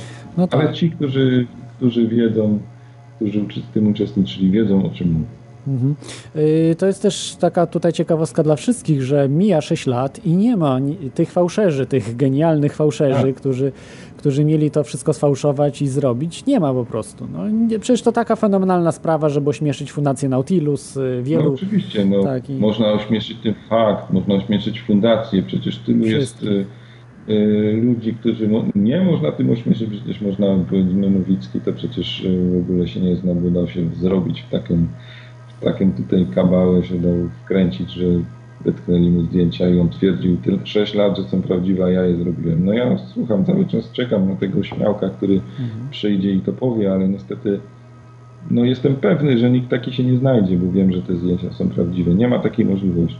Mhm. Co więcej, powiem nawet, e, że kiedyś e, ci świadkowie wpadli na pomysł, żeby Yy, żebyśmy się od nich odczepili, to w końcu chcieli się zmówić i powiedzieć nam, że, że oni te zdjęcia spreparowali, żeby, żebyśmy po prostu dali im spokój, ale mm, my powiedzieliśmy, że i tak byśmy im nie uwierzyli w świetle tych wszystkich wydarzeń. A, ale czy pokazali jakieś yy, dowody, czyli nie mieli po prostu chcieli Nie, oni po prostu tak? mieli taki no. mieli taki, bo myśmy po prostu ich dręczyli. Ciągle tam ktoś przyjeżdżał, ktoś pytał i oni w końcu chcieli. Tak, chcieli przyszło im na myśl, że może im powiemy, że to jest fałszerstwo, to nam dadzą spokój. Nie?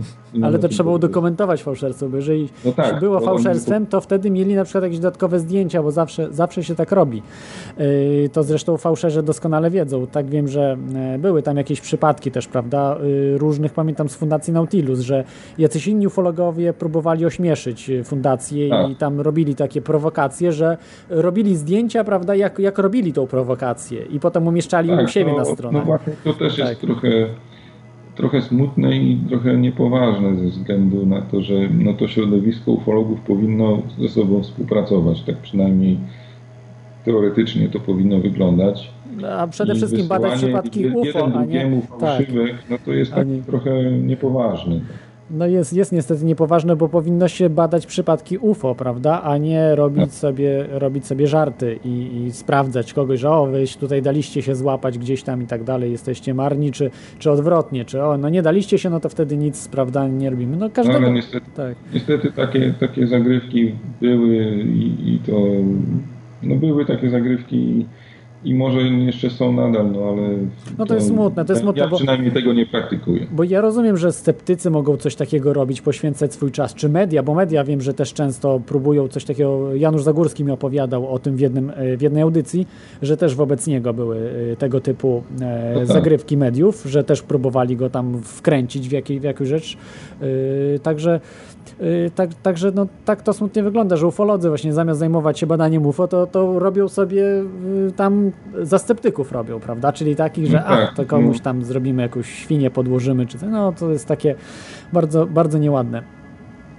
No ale niestety to, to miało miejsce. Tak bywa. Dobrze, może tak na podsumowanie y, zdanów, tak y, w kilku zdaniach, y, co by chciał Pan jeszcze powiedzieć na temat zdanów i może, nie wiem, jakiś taki właśnie do, do, do słuchaczy Radia na Fali i Radia Kontestacja. Coś można powiedzieć. No, ja twierdzę, że te zdjęcia są prawdziwe. Twierdzę na podstawie wielu rozmów ze świadkami, analizy całego tła tych wydarzeń i nie znajduję żadnych błędów, żadnych y, śladów manipulacji na tych zdjęciach. Dla mnie jest to przypadek y, z całą pewnością, który miał miejsce, który, który wydarzył się. Ten, ten obiekt, czymkolwiek on tam był, on tam po prostu się znajdował. Zrobiono zdjęcia, kilka zdjęć tego obiektu i te zdjęcia są według mnie autentyczne nie ma żadnych y, innych y, y, śladów manipulacji na tych zdjęciach i po prostu jest kwestia, czy ktoś jest w stanie przeanalizować ten materiał, czy przyswoić sobie, przyjąć do wiadomości, że, że coś takiego mogło mieć miejsce. Teraz jak to zinterpretować? Co to było? No to każdy może sobie próbować wyjaśnić. Jeden, że to był zdalnie latający model, drugi, że to było wojskowe, jakieś tajne szpiegowskie urządzenie. Drugi przyjmie, że to było, był to pojazd kosmitów. Ja, ja raczej jestem przyjąć, że to niestety nie pochodziło z naszej techniki. Nie jest to wytwór ludzkiej techniki. Nie sądzę, żebyśmy mieli takie zdolności do konstruowania tego rodzaju pojazdów latających, bo chyba nasz świat wtedy musiałby wyglądać inaczej i, nie wyglądałby, wyglądałby strasznie. Myślę, że taka, tego rodzaju technika byłaby dla nas śmiercionośna. Jesteśmy raczej ludzkością, która będzie wojować, która wykorzysta tego rodzaju technikę do, do siły zbrojnej, do, do, do przeciwstawiania się komuś, do zdobywania, do zagarnięcia jakiejś władzy czy terytorium. Więc dla nas to byłaby śmiertelna broń, więc sądzę, że nie jest to jednak naszego pochodzenia. Mhm. No ale skąd to się wzięło tak naprawdę, to trudno powiedzieć. Ja wiem, że Y, obiekty podobne jak w Zdanach i jeszcze różnego rodzaju inne obiekty można spotkać na naszym niebie. Trzeba trochę tylko się porozglądać, bo to nie jest kwestia, że one są akurat tylko w Zdanach czy w jakimś tam szczególnych miejscach. Myślę, że na większości y, terytorium y, Polski czy świata prędzej czy później można takie obiekty zaobserwować. Trzeba po prostu trochę E, się rozglądać i trzeba wiedzieć, czego na tym niebie szukać, bo tak jak tu jeden słuchaczy twierdził, że UFO może być tylko spotkiem i musi być, mieć ponad 20 metrów, bo inaczej dla niego jest to niewiarygodne UFO, to, to nie jest to dobra droga do poznania tego, co niezwykłe lata na naszym niebie. Mhm. Tak bym chyba to powiedział. Dziękuję, dziękuję Panie Rafale jeszcze raz tutaj za y, wizytę, w, w uczestnictwo w audycji. O, było to myślę bardzo dosyć dogłębnie nawet bym powiedział, bo to już ponad dwie godziny, dwie i pół godziny audycji y, z, na temat zdanów y, gdzie większość, wielu słuchaczy nie wiedziało w ogóle o takim, o takim przypadku, a dzisiaj już wiedzą. Także jeszcze raz no. dziękuję bardzo i, i życzę wszystkiego dobrego w badaniu właśnie tych Okej, okay, do usłyszenia, dziękuję. Dziękuję. Do następnego razu. Do następnego razu. Yy, tak, będziemy już tutaj kończyli yy, w tym momencie yy, audycję. Yy, także posłuchajcie kończącego utworu. A ja mogę tylko tyle powiedzieć, że dzięki, że byliście te 2,5 godziny tutaj z nami yy, w Radiu Kontestacja i Radiu na Fali.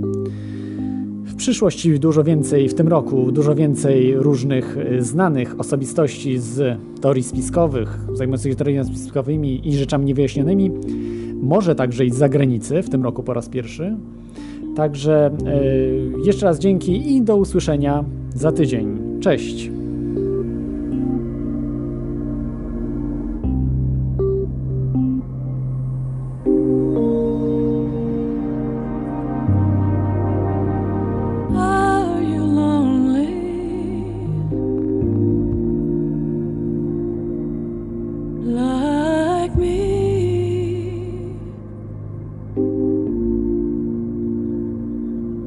When there's no one around